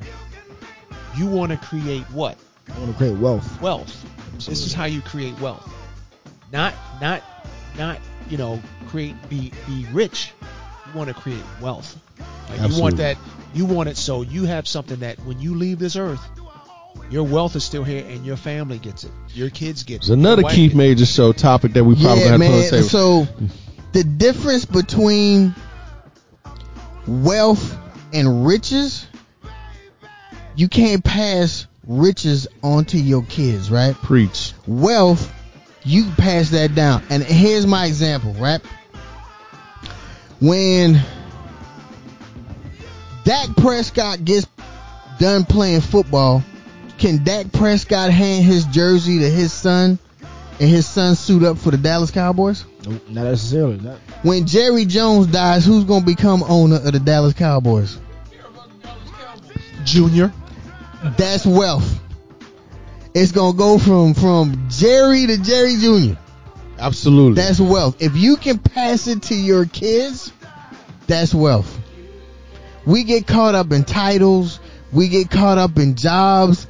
I'm executive Sneakers. VP or CEO of this. Dude, when you die, you can't get that job That's right. to your kid. Yeah, your kid don't want that used uh, freaking Rolls Royce. It may have a little bit of asset value, but That that's not necessarily what we're hundred grand talking to about. fix it. Yeah, And also, you know, we, we got to think long range, just not here right now, us, you got to think your future kids you ain't got yet, your future grandkids. Like, what are you doing to set them up, right?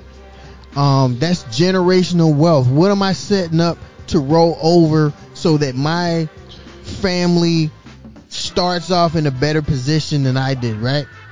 Um, and you got to kind of strategize and have a plan for that. Like, what am I going to leave my grandbabies? Or, Right, or like, right. yeah, like what can they start with to help them get further down the road? Absolutely. And that all starts with a plan.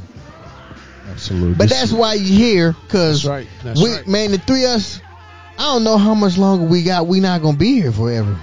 So Let me tell you, Cam, Cam um, he's already learned how to. I'm tr- teaching him how to trade options right now. I've already said, hey, he wants, which is good on him. He wants, he's looking for a job. He wants a little piece of job. As he makes his money, he already knows how to make that money make not, money. not only make it, but he knows to to put that money away, and that money puts away, we're going to put it in an account, and we're going to start, and he's gonna he's gonna have fun being able to do that, and that's something he can take pride in, learning how to trade, you know, learn how to, because that's stuff that whatever the market's doing, you can still make money, whether it's going up or down, you still make money. It's just that critical thinking that's necessary for you to understand how to command resources no matter where you are on this planet. It's like that's the most important thing That's is for point. you know your kids or you to be able to go anywhere with no money and be able to understand how to make, create, and command resources. So the the the point I want to stress is maybe it's not in God's plan for you to be the family tycoon, but maybe your piece of the puzzle is you're the guy that lays the groundwork for the family tycoon that comes down the road. Like Jerry Jones didn't come out of the womb a billionaire, right? Trump wasn't always a billionaire. Somebody had to lay that groundwork. So maybe you're the guy that mm-hmm. gives your kids the financial education that you didn't have, and then they're able to make smarter decisions when they're in college. Like, okay, maybe I don't want to go to that college because I would have to incur this much debt, so I'll go to this college over here. That one decision mm. could change the trajectory of their financial life in in the long term. So, and I'm gonna I'm gonna put the challenge out there to anybody, you know, that grown man or woman to reach back because I'm single, no kids. Shout out to the single, no kids people. And if you hear my Damn y'all. you know what I'm saying? But I'm looking for a queen. I'm not putting it out there like That's that. okay. He's got plenty queen. of nephews and nieces that he's taking care of anyway. So, So it is extremely important, and, and, and Rick talk about his kids. We were talking to his kids about how to deal with Years how to handle business, yes, how to own a business. You know, this education is is not just for you and your family; it's for the community because we got an economic dis we got an ec- economic desperation that we all need to address collectively. You know, economic power is something that we weren't introduced to, and then we're constantly by law being, uh, you know, like stalemated on. And we the only way we change it is collectively we pass this knowledge along. So I'm single, but guaranteed, every kid I meet, every young adult, even the old people, if I can give them something that they don't have, I'm gonna give it to them because I think we're better, we're stronger together. I don't need you to hand me anything back because it's just like if I'm strong, you strong. We all strong. yep, yep. Walt Walter's uh, asking about the racial impacts of our financial situation and tying that into racism because we started in Brunswick, Georgia, and our finances and economics is something that's also impacted uh, by racism, and we have to overcome that. And that's specifically for the black community and some other communities, and that's just life yeah, in there's America. similarities with Oh, other man. communities. Oh man, I'm a. Let me tell you, if you want to talk about, talk about, if you think about this for a second, and it, and and I'm not saying anything that y'all don't even know that y'all that y'all already know about. If you even go back to the movie Boyz n the Hood, Yeah, right, and he talked about. Shout out to L.A. Cali, California. Cali. that you go back and and and and Laurence Fishburne what he he what did he say? He said, "Why is it that When you walk down the street, there's a liquor store on every corner. Liquor store in a church. There's there's sneaker places, there's clothing places on every, but you don't see like you don't see high end stuff there, right? Because what do we do? They want to drink. They want us to drink. Because what happens when you start drinking? You make unwise decisions. Hey, I, those sneakers are hype. Let me go get the new Jordans. Three hundred dollars for a pair of Jordans. Three hundred dollars for a pair of Jordans, but you can't pay your rent. But you can get Nike stock for like 125. Right. Right. So think about that. You pay three hundred dollars for a pair of sneakers that we COVID know 19 prices, you probably get cheaper. that, that we know those sneakers you're gonna wear them out, you know, or if you don't wear them out, you're gonna grow out of them. But yet you can go go you can go trade options on Nike and make money. You can get stock in Nike for less than it costs you to buy a pair of sneakers. so why why won't we do that? So Right. what what Rick is saying to me is like everything you do uh, when you move money, you're making a financial decision.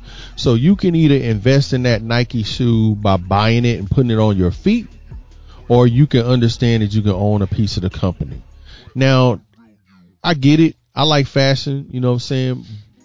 But And, think- and that's not to take away from that. Right. I'm not saying I'm but not think saying about, but but you, you can know, strategize, right, right? If I go ahead and I try to make my money make money, I own a piece of Nike, which is makes you pretty proud. You own a piece of Nike. You might not be on the board, but you're making money. They make money, you make money. exactly. Now you got to get we got to get to the point as a community where we understand how to make money, make money, and how to evaluate things. We're the biggest consumers, the African American community. I love my community, but we also are just not passing down the knowledge of how to not only own that shoe, which by the way, that collector's game is really off the chain with Nikes, thanks to Jordan. But better you own a piece of that company. You know what I'm saying? If you think that company is going to be around and making money like that, own a piece of the company. I mean, for every other shoe you buy, why don't you just buy some stock? Yeah. And So- that's just part of the type of mentality we got to have. But we don't have that baseline education, and this is why schools are failing. And we need to get in there. But where, where the schools fail, guess what? We fill in the blank. We reach down and we pass on to the next one. And like I said, don't have to be my kids. I'll teach your kids everything I know because I'm not afraid of your kid becoming king. Right? So Marcus, let me ask you, because Zach brought up Nike. I'm on the Nike.com website right now. The Air Jordan 13 retros are $190. right? Nike stock right now closed at $94.26. Up a dollar and thirty. For the price of one pair of retro 13s, you can buy two shares of Nike. So Right. why don't more kids in the hood buy Nike? because more adults in the hood don't understand how to teach them how to invest. So this is this thing. I mean, we can go all the way back to Black Wall Street. Hold on, You know hold on. You a young guy, you rock Jordan, so so why? What what what influences your decision to go to the Foot Locker and buy a pair of Nikes instead of buying two shares of Nike? Man, that's the first time I've ever heard that before. And you know what I think it is? Somebody told me one time. They said that an army of sheep led by a lion will always fail to an army of lions led by sheep. Meaning, like the people, like if we go to the Foot Locker, we're talking to the people who probably are in, maybe in the same economic situation that we are, maybe not, but I'm just generalizing. I'm asking for the best shoes. They probably got the shoes on their feet, having a, a, you know job to kind of generate some income, and the people who actually profiting from not just the, the shoes being sold at Foot Locker, but the store themselves. I think they're the ones thinking like this. I've never heard, I've never heard that perspective. I'm actually blown away right now, and I think. And you, you mentioned it a while ago, like you know, these, these things that we aren't learned and like taught in schools being black, I've always seen the best teaching, whether it was family history, whether it was you know about lineage, about what this truly means and what the world will tell you means. That's always been that's always been taught to me in a house. Yeah. That's always been taught at the Sunday dinner table. It's been taught. Right. It's been it's been taught in our homes and like that stuff like that. I think that as a people, especially in my generation, like obviously black culture, we're, we're, we're heavily you know the influence of music. We're sports. rich culture. Yeah, we got a rich culture, but our mindsets aren't necessarily there yet. So this is what I try to stress to my listeners: you don't need a hundred thousand dollars in cash in the bank to start investing. Absolutely.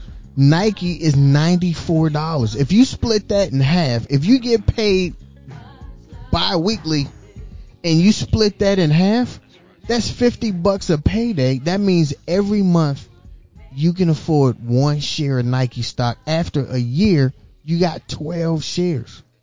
12 shares of ownership in the company. You know what I'm saying? So it's not just, you know, on your feet and after you step in a few mud puddles, you know, done lost its value. It's just like buying a car brand new. It depreciates That is- as soon as you leave, right? That is so interesting. But now you got a you got ownership in the company. And that and, and you looking at how they make their decisions now because it affects your bottom line. Right? When you buy those shoes, you walk out, man, you look good. You might get a couple of cat calls in the club, right? Need that. Or get mad at somebody for stepping on your, your Nikes. But how- And and and Nike is a dividend paying company.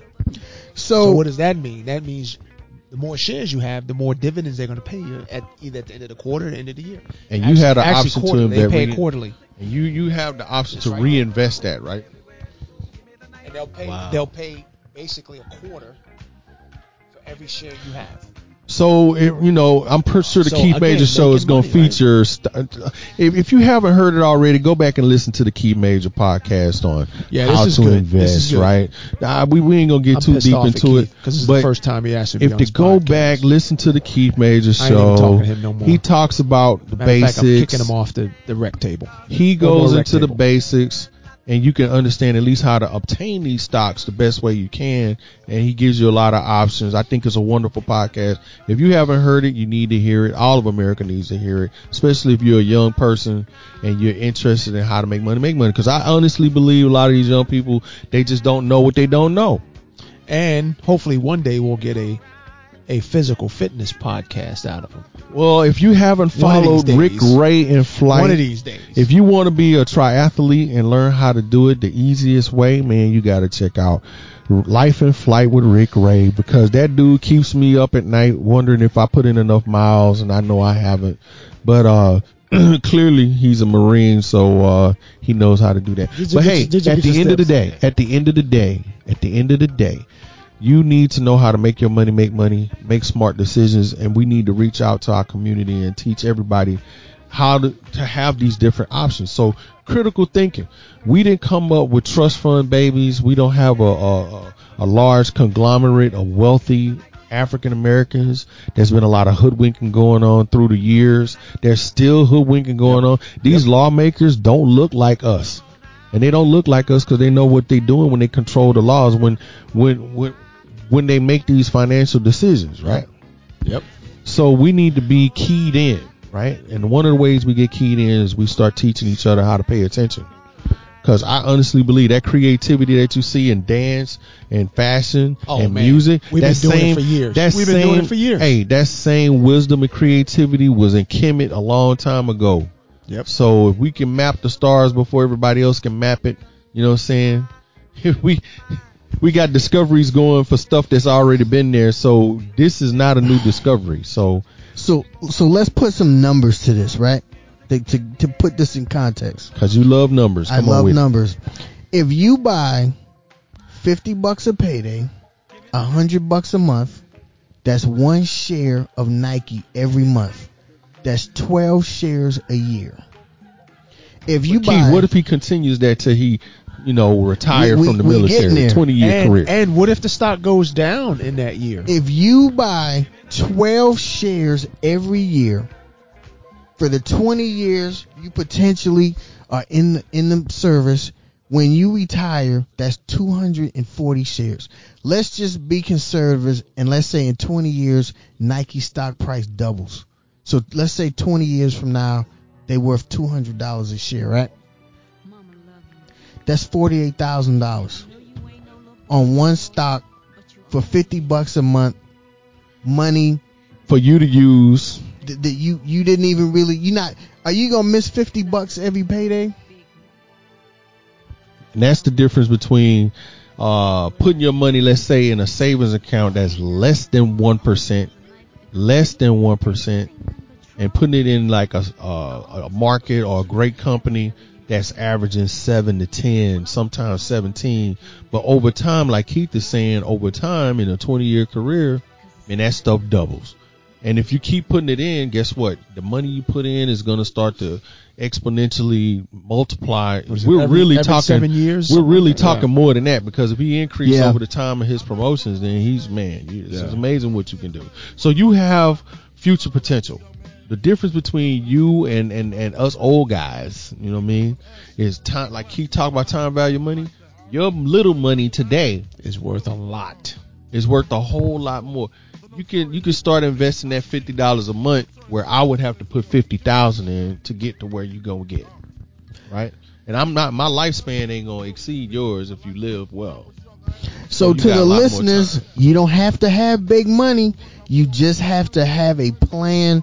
And to me, consistency is more important than the actual dollar value that you're investing. Just stay consistent, stay in there. You don't have to go out and get the big baller stock. You don't have to go out and get Amazon or Seaboard, Apple. yeah, or Berkshire Hathaway. That's like that's baller stock. Yeah. But you can you can make the same returns with something smaller. Go get you some ten dollar stock. Go get you five shares of ten dollar stocks. Go get you some Ford. We were talking Oh, the my other day, right? So, so, That- so, so. That Ford di- stock that, digressing just a minute. that Ford you know, stock is at five dollars and sixty three cents. Just people. what? What was it about? What was it about? About four weeks ago. It's About- five about four weeks ago, dollars. We were talking about it, and while we were talking, I went and grabbed 52 shares at like five bucks, and now it's at five and some change now. And so, you know, you're going to get to the point where you can look at this company, look at the management, you're going to pay attention to these things, and you're going to look at like the five year average, you know what I'm saying? And you can see Ford, when it's really healthy, has been traditionally like, what, $15? So I'm not saying it's going to get there because it's a risk. But if they, they get healthy again, Ford can meet or exceed three times the money you're going to invest today in a COVID environment, right? And I, and I'm gonna jump on the bandwagon, and I'm just throw this out there simply because I fly, and so you know I look at my company and look where the stock was. The stock was up at 60 some bucks a share when before COVID. Now it's down to 20, 20, 25, 26 bucks. Uh, what was it? Hey, what Delta. what what uh that's the airline stock. Yeah, that was that was SkyWest. All right. So, but then Delta, right? I looked at theirs. Theirs, for me, I looked at which one took the, the greatest hit, right? Delta f- for me took the greatest hit, and then if you look at them before, they were up in the 70, 80 range, I think it was. Delta Right. averaged So- somewhere near sixty dollars when they were healthy. So we know So we're for a talking fact- twenty dollars, Yeah, so we- twenty five dollars. So we know for a fact when this COVID stuff finally gets behind us, it may take six, eight to a year, but you know that stock's going to get back to where it was. or at if- least if not- that's the that's the risk you take. Right, you're taking that risk, but again, you're going to jump in the stock market. You're not looking for short-term gains. It's the long haul. Your savings account is going to give you less than one percent. So that is today wouldn't be the vehicle if you want to make your money make money. That don't even meet inflation. yeah. right? That don't meet inflation. The four percent you buy on goods every day, it's never gonna work. So why wouldn't you go with a market, even an index fund that's averaging seven to seventeen percent? You know what I'm saying? So I mean that's a lot of money. It may it sound like small percentages, but if you keep building up your your uh your investment, it's gonna keep multiplying what you have in the investment account. So I mean that's just one strategy. I mean we ain't even talked about how real estate married up to that.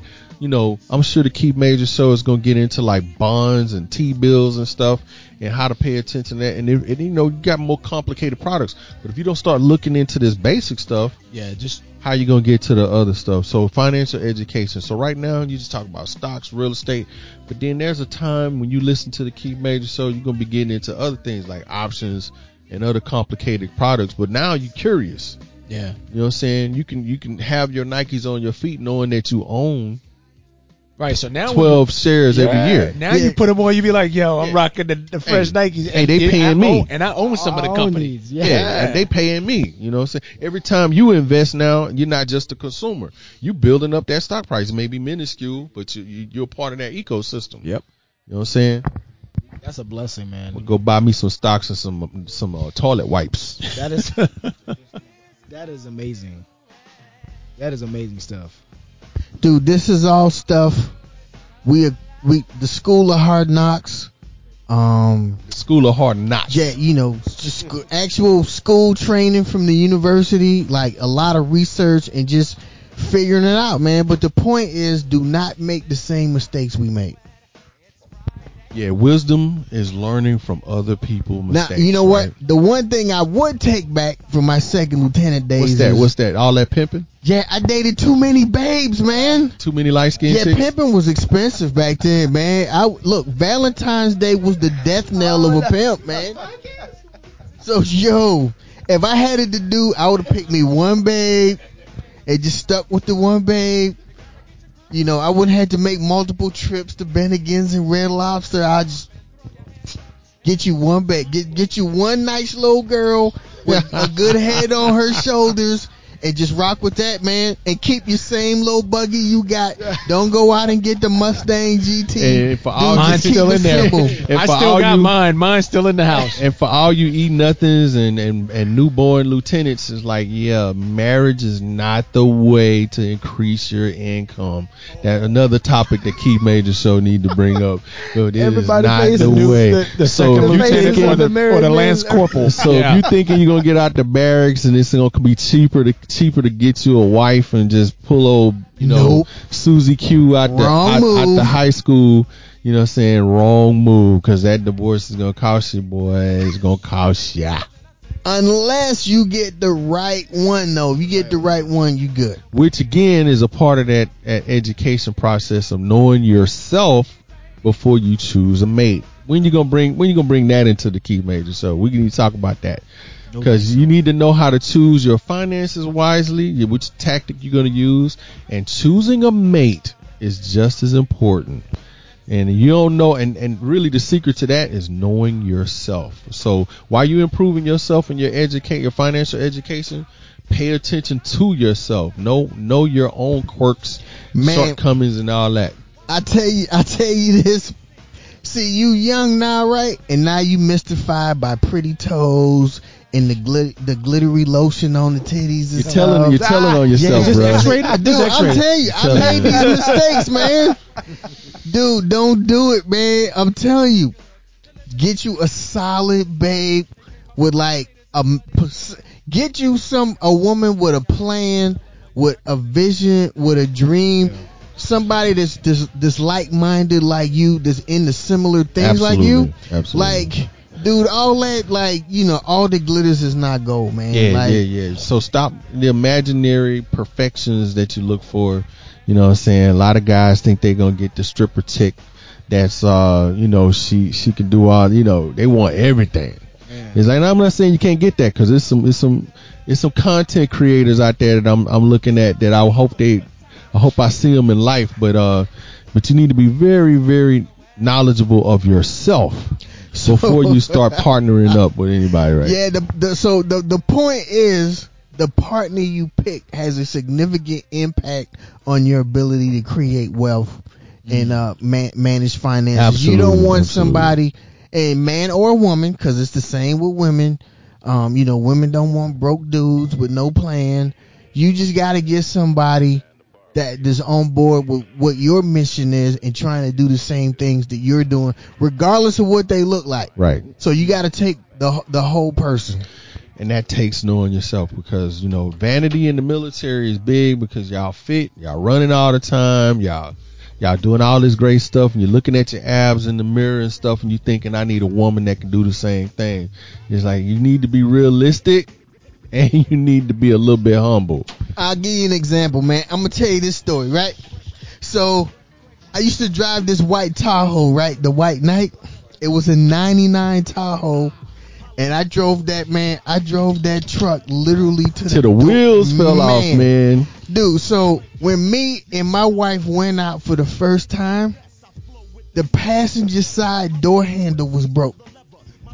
So she had to come around to the driver's side. Get in the car. Yeah, she Oh. had to oh. she had to crawl cross the driver's seat, cross the center console And guess what? That's get- how you knew she was the one. to get to the passenger seat. That's how you knew she was she the had one. to take the cup out the cup holder and climb in the she That- and, and that's Yeah. how you know she's the one. But let's put Keith Major's situation in perspective. Keith Major had that truck for how many years? Man, like I got that truck in uh like oh oh five oh So let, so let's let's talk about that for a minute. He had that truck in 05, probably paid off in 05, right? So Keith Major had this truck. That truck was worth more than a brand new BMW. How how do I say that? Keith Major could take his six hundred to one thousand dollars a month that he would have paid on a freaking BMW a Mustang with the with the supercharger or these charges that everybody getting, and he was taking that money and doing something else with it. Might have took care of some of them light skinned chicks with the glitter with the glittering titties, but he had that cash available He's doing his part. right? That truck paid for his lifestyle. Now he might have looked like the millionaire next door rolling around in a, a hoopty, but that hoopty was paying him every month. The maintenance on that junk was probably an oil change and some gas. But think about it. I'm not paying anybody else a car note. You know what I'm saying? Oh. Str- the the first the first vehicle we bought brand new married was in we bought a 97 Land Cruiser brand new literally had 5 miles on it we rode that thing first of all we traveled that thing we bought it in California Irving Irvine What year was that? 97 We just changed the like changed the struts on that joint like a year ago. No, we bought it in '97 in Cali. We PCS'd in '98. No, '99. We PCS drove cross country to Savannah. We were there three years. Then we drove up to North Carolina. We were there for three years. Then we PCS out here to Hawaii. We've been here. We got here in 05 and we finally it finally died. It had over 200,000 miles. It died uh in I had it when I was still on active duty. But Rick, how many years Oh man, it was how many years did you not have Oh. to pay a car payment? and that's that's what made it hard. When we bought that car, we are like, because you know it's like anything else. When you when you brand new, you're like, I want a brand new car. Take care I of the never- wife. I never had a brand new You know car. what I'm saying? You know, brand new car. For Make the sure the blah, kids blah. got something safe. when we finally when we made our last payment on that thing, I think we paid off in like five years, whatever, four years. When we didn't have any more car notes, do you know how hard it was to, To get go- another car note? Oh man. We never got another car note. From that point on, everything we bought was like three thousand dollars for this, four thousand dollars for this, and it it was used, but it served the purpose. Served the purpose. And it was like, and and that money that you don't spend on that car note, use that for other things yep. you know, Make your money make put money. your money to, you know, help uh, or pay down on another house. So you know we're talking about your military career, but in the end, when you have more options, you're a guy, you got a little bit of change, you got great investments going. You know, you got options. You're educated, educated. Now you're not that guy that's just pulling for another promotion to pay bills. You're that guy that can say, you know what? I've decided to make a career out of something I love to do. You know, I don't know. You might be, you might be the next usher. You know what I'm saying? But now you can afford to go get that studio time or you can do whatever you want. You have options. You don't have to be that Shoot, guy. I'm thinking this podcast, I may, You- I may invest in some of this Hey, stuff. you, here, you right don't here. have to be that guy looking for the next promotion in the military, like signing up for four more years because you think you got to. You that guy that's like, I'm loving this or I'm not loving this. You know, I've Do what you still, wanna do. I've still not ever driven a new car. I've never had a new car. But I've been driving buckets after buckets after buckets. Millionaire next door. I've had one. I can honestly say I finally had my one brand new car, and I'm proud of it. But it, we drove it to the, we literally drove, Drove it to the, wheels fell fell off, like literally, and we had a bunch of work. Like I had a new. I think I had a new transmission put in it. Mm-hmm. Uh, I didn't have to have a new. That's that was the final factor when the engine went. It was like okay, it's time to get rid. And, and at that point, we had the thing well over. Shoot. So I want to give you some years? perspective. You know what I'm saying? Uh, it's not like you never will get a new car. You think about all those years Keith didn't pay his car payment, all those years Rick didn't pay his. They could have went out and paid cash for a new car. I'm gonna give you another strategy, which we'll talk about when we talk about getting these nice cars. It's like now, if he does decide to go get a car, he got enough down payment where he can make that uh that new Range Rover the same price as, a pre as a. Prius. Yep.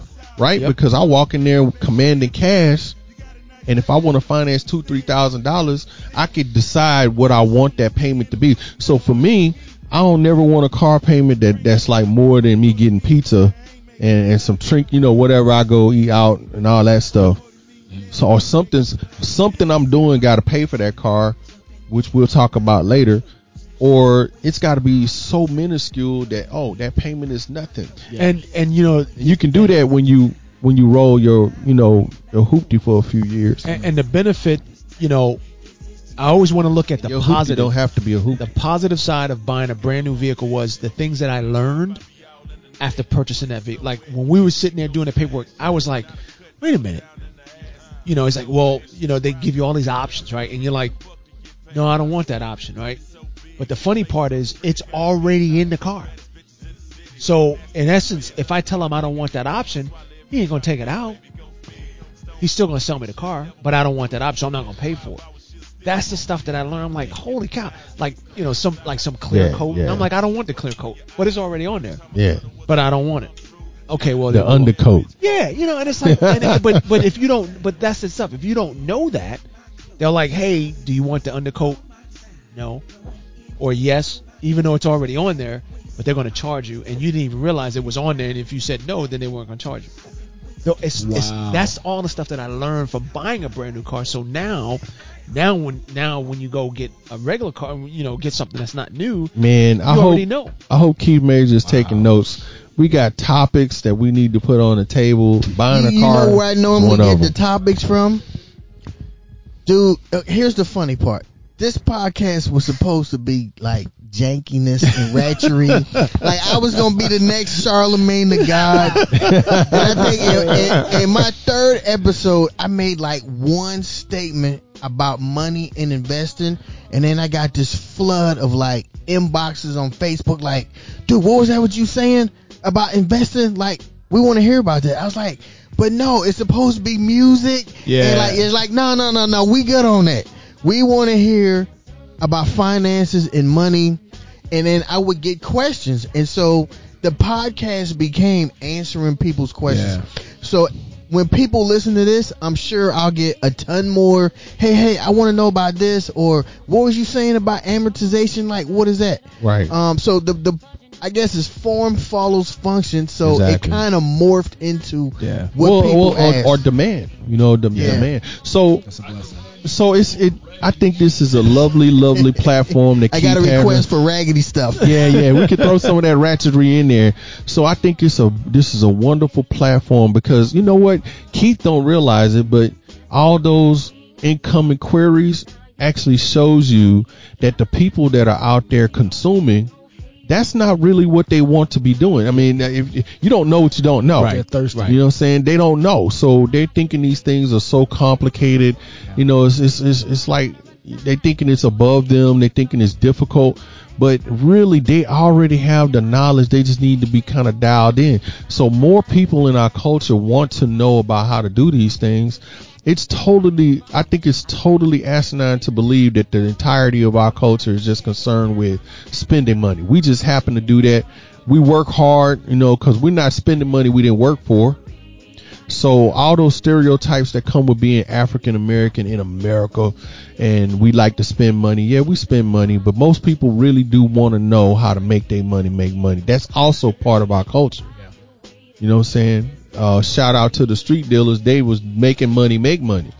You know what I'm saying? And now they can't even get in the weed game. That's a whole nother subject, right? It's crazy.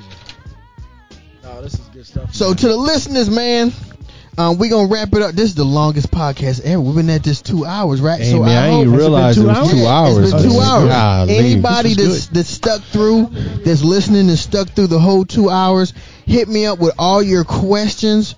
You know, if I need to do a show about a particular subject, I will. Um, this is all about you know helping folks and uplifting folks and just teaching and giving people the knowledge that we don't have. We got to give our folks. Not only did we give them financial education, we got to give them physical fitness education, getting their mind. Getting Shout their body out right. to Rick Ray and I, Flight. I know I'm saying that, but we got Shameless to. plug. Shameless Shameless plug. plug. This is my man. I ain't Rick, mad though. Rick I ain't is mad. the fitness guy. Rick is the Ironman triathlon and you guy. gotta the- check him out. Hey, We I went more. for a We 10 more mile run. So I've been trying to get Rick to do like I don't know some kind of physical workout thing to improve people's uh, physical health, you know, throughout the year. But it hasn't caught fire yet. Rick, like when we gonna get it? When we Oh, gonna oh, get our coming fitness soon. thing? Coming soon. Okay, you out there, and that's okay. I, I'm good with that. As a matter of fact, we get it every every day in the morning. We get it here in the backyard, but You posting it? no, I gotta edit it first. Okay, so so that's the part I got. I want you to. Uh, But I'm a, I, I'm a, I'm gonna get something out there so we Hey, can hey, start hey, getting that here's daily another routine so, shameless bro, plug. what's what's your what's your for the listeners? What's your Instagram fitness page? Go ahead, add it Uh, right now. Instagram is Life in Flight with Rick Ray. That's L I F E, the uh, the letter uh, N, and then uh, flight, the letter W, and then Rick Ray. Yeah. No spaces. So and, If you, and, hey, if you Google, if you Google or search it, it'll come up. Look, you so already here's did it. Already shameless up there. So pay attention because uh, Bow Ties and Blazers Cigar Group Yeah. will be coming to a podcast near you. Ladies, if you got questions about cigars, not just if you smoking them, you know, Father's Day is coming up when Valentine's Day comes around. Yeah. If you got questions about what to get your guy, What to get your ball you need to talk to the single guy, Zach Rogers. Big Zach will get y'all straight. He'll tell you. That's right. you know, We're gonna talk little- about cigars. We're gonna talk about culture. We're gonna talk Oh, about yeah. these vehicles because I love these cars, but I don't like. So, appreciate y'all listening to the Keith Major Show. We gonna get on up out of here, and I will see y'all next episode. Thank y'all for listening. in. out. Appreciate the love. Be out or be talked about.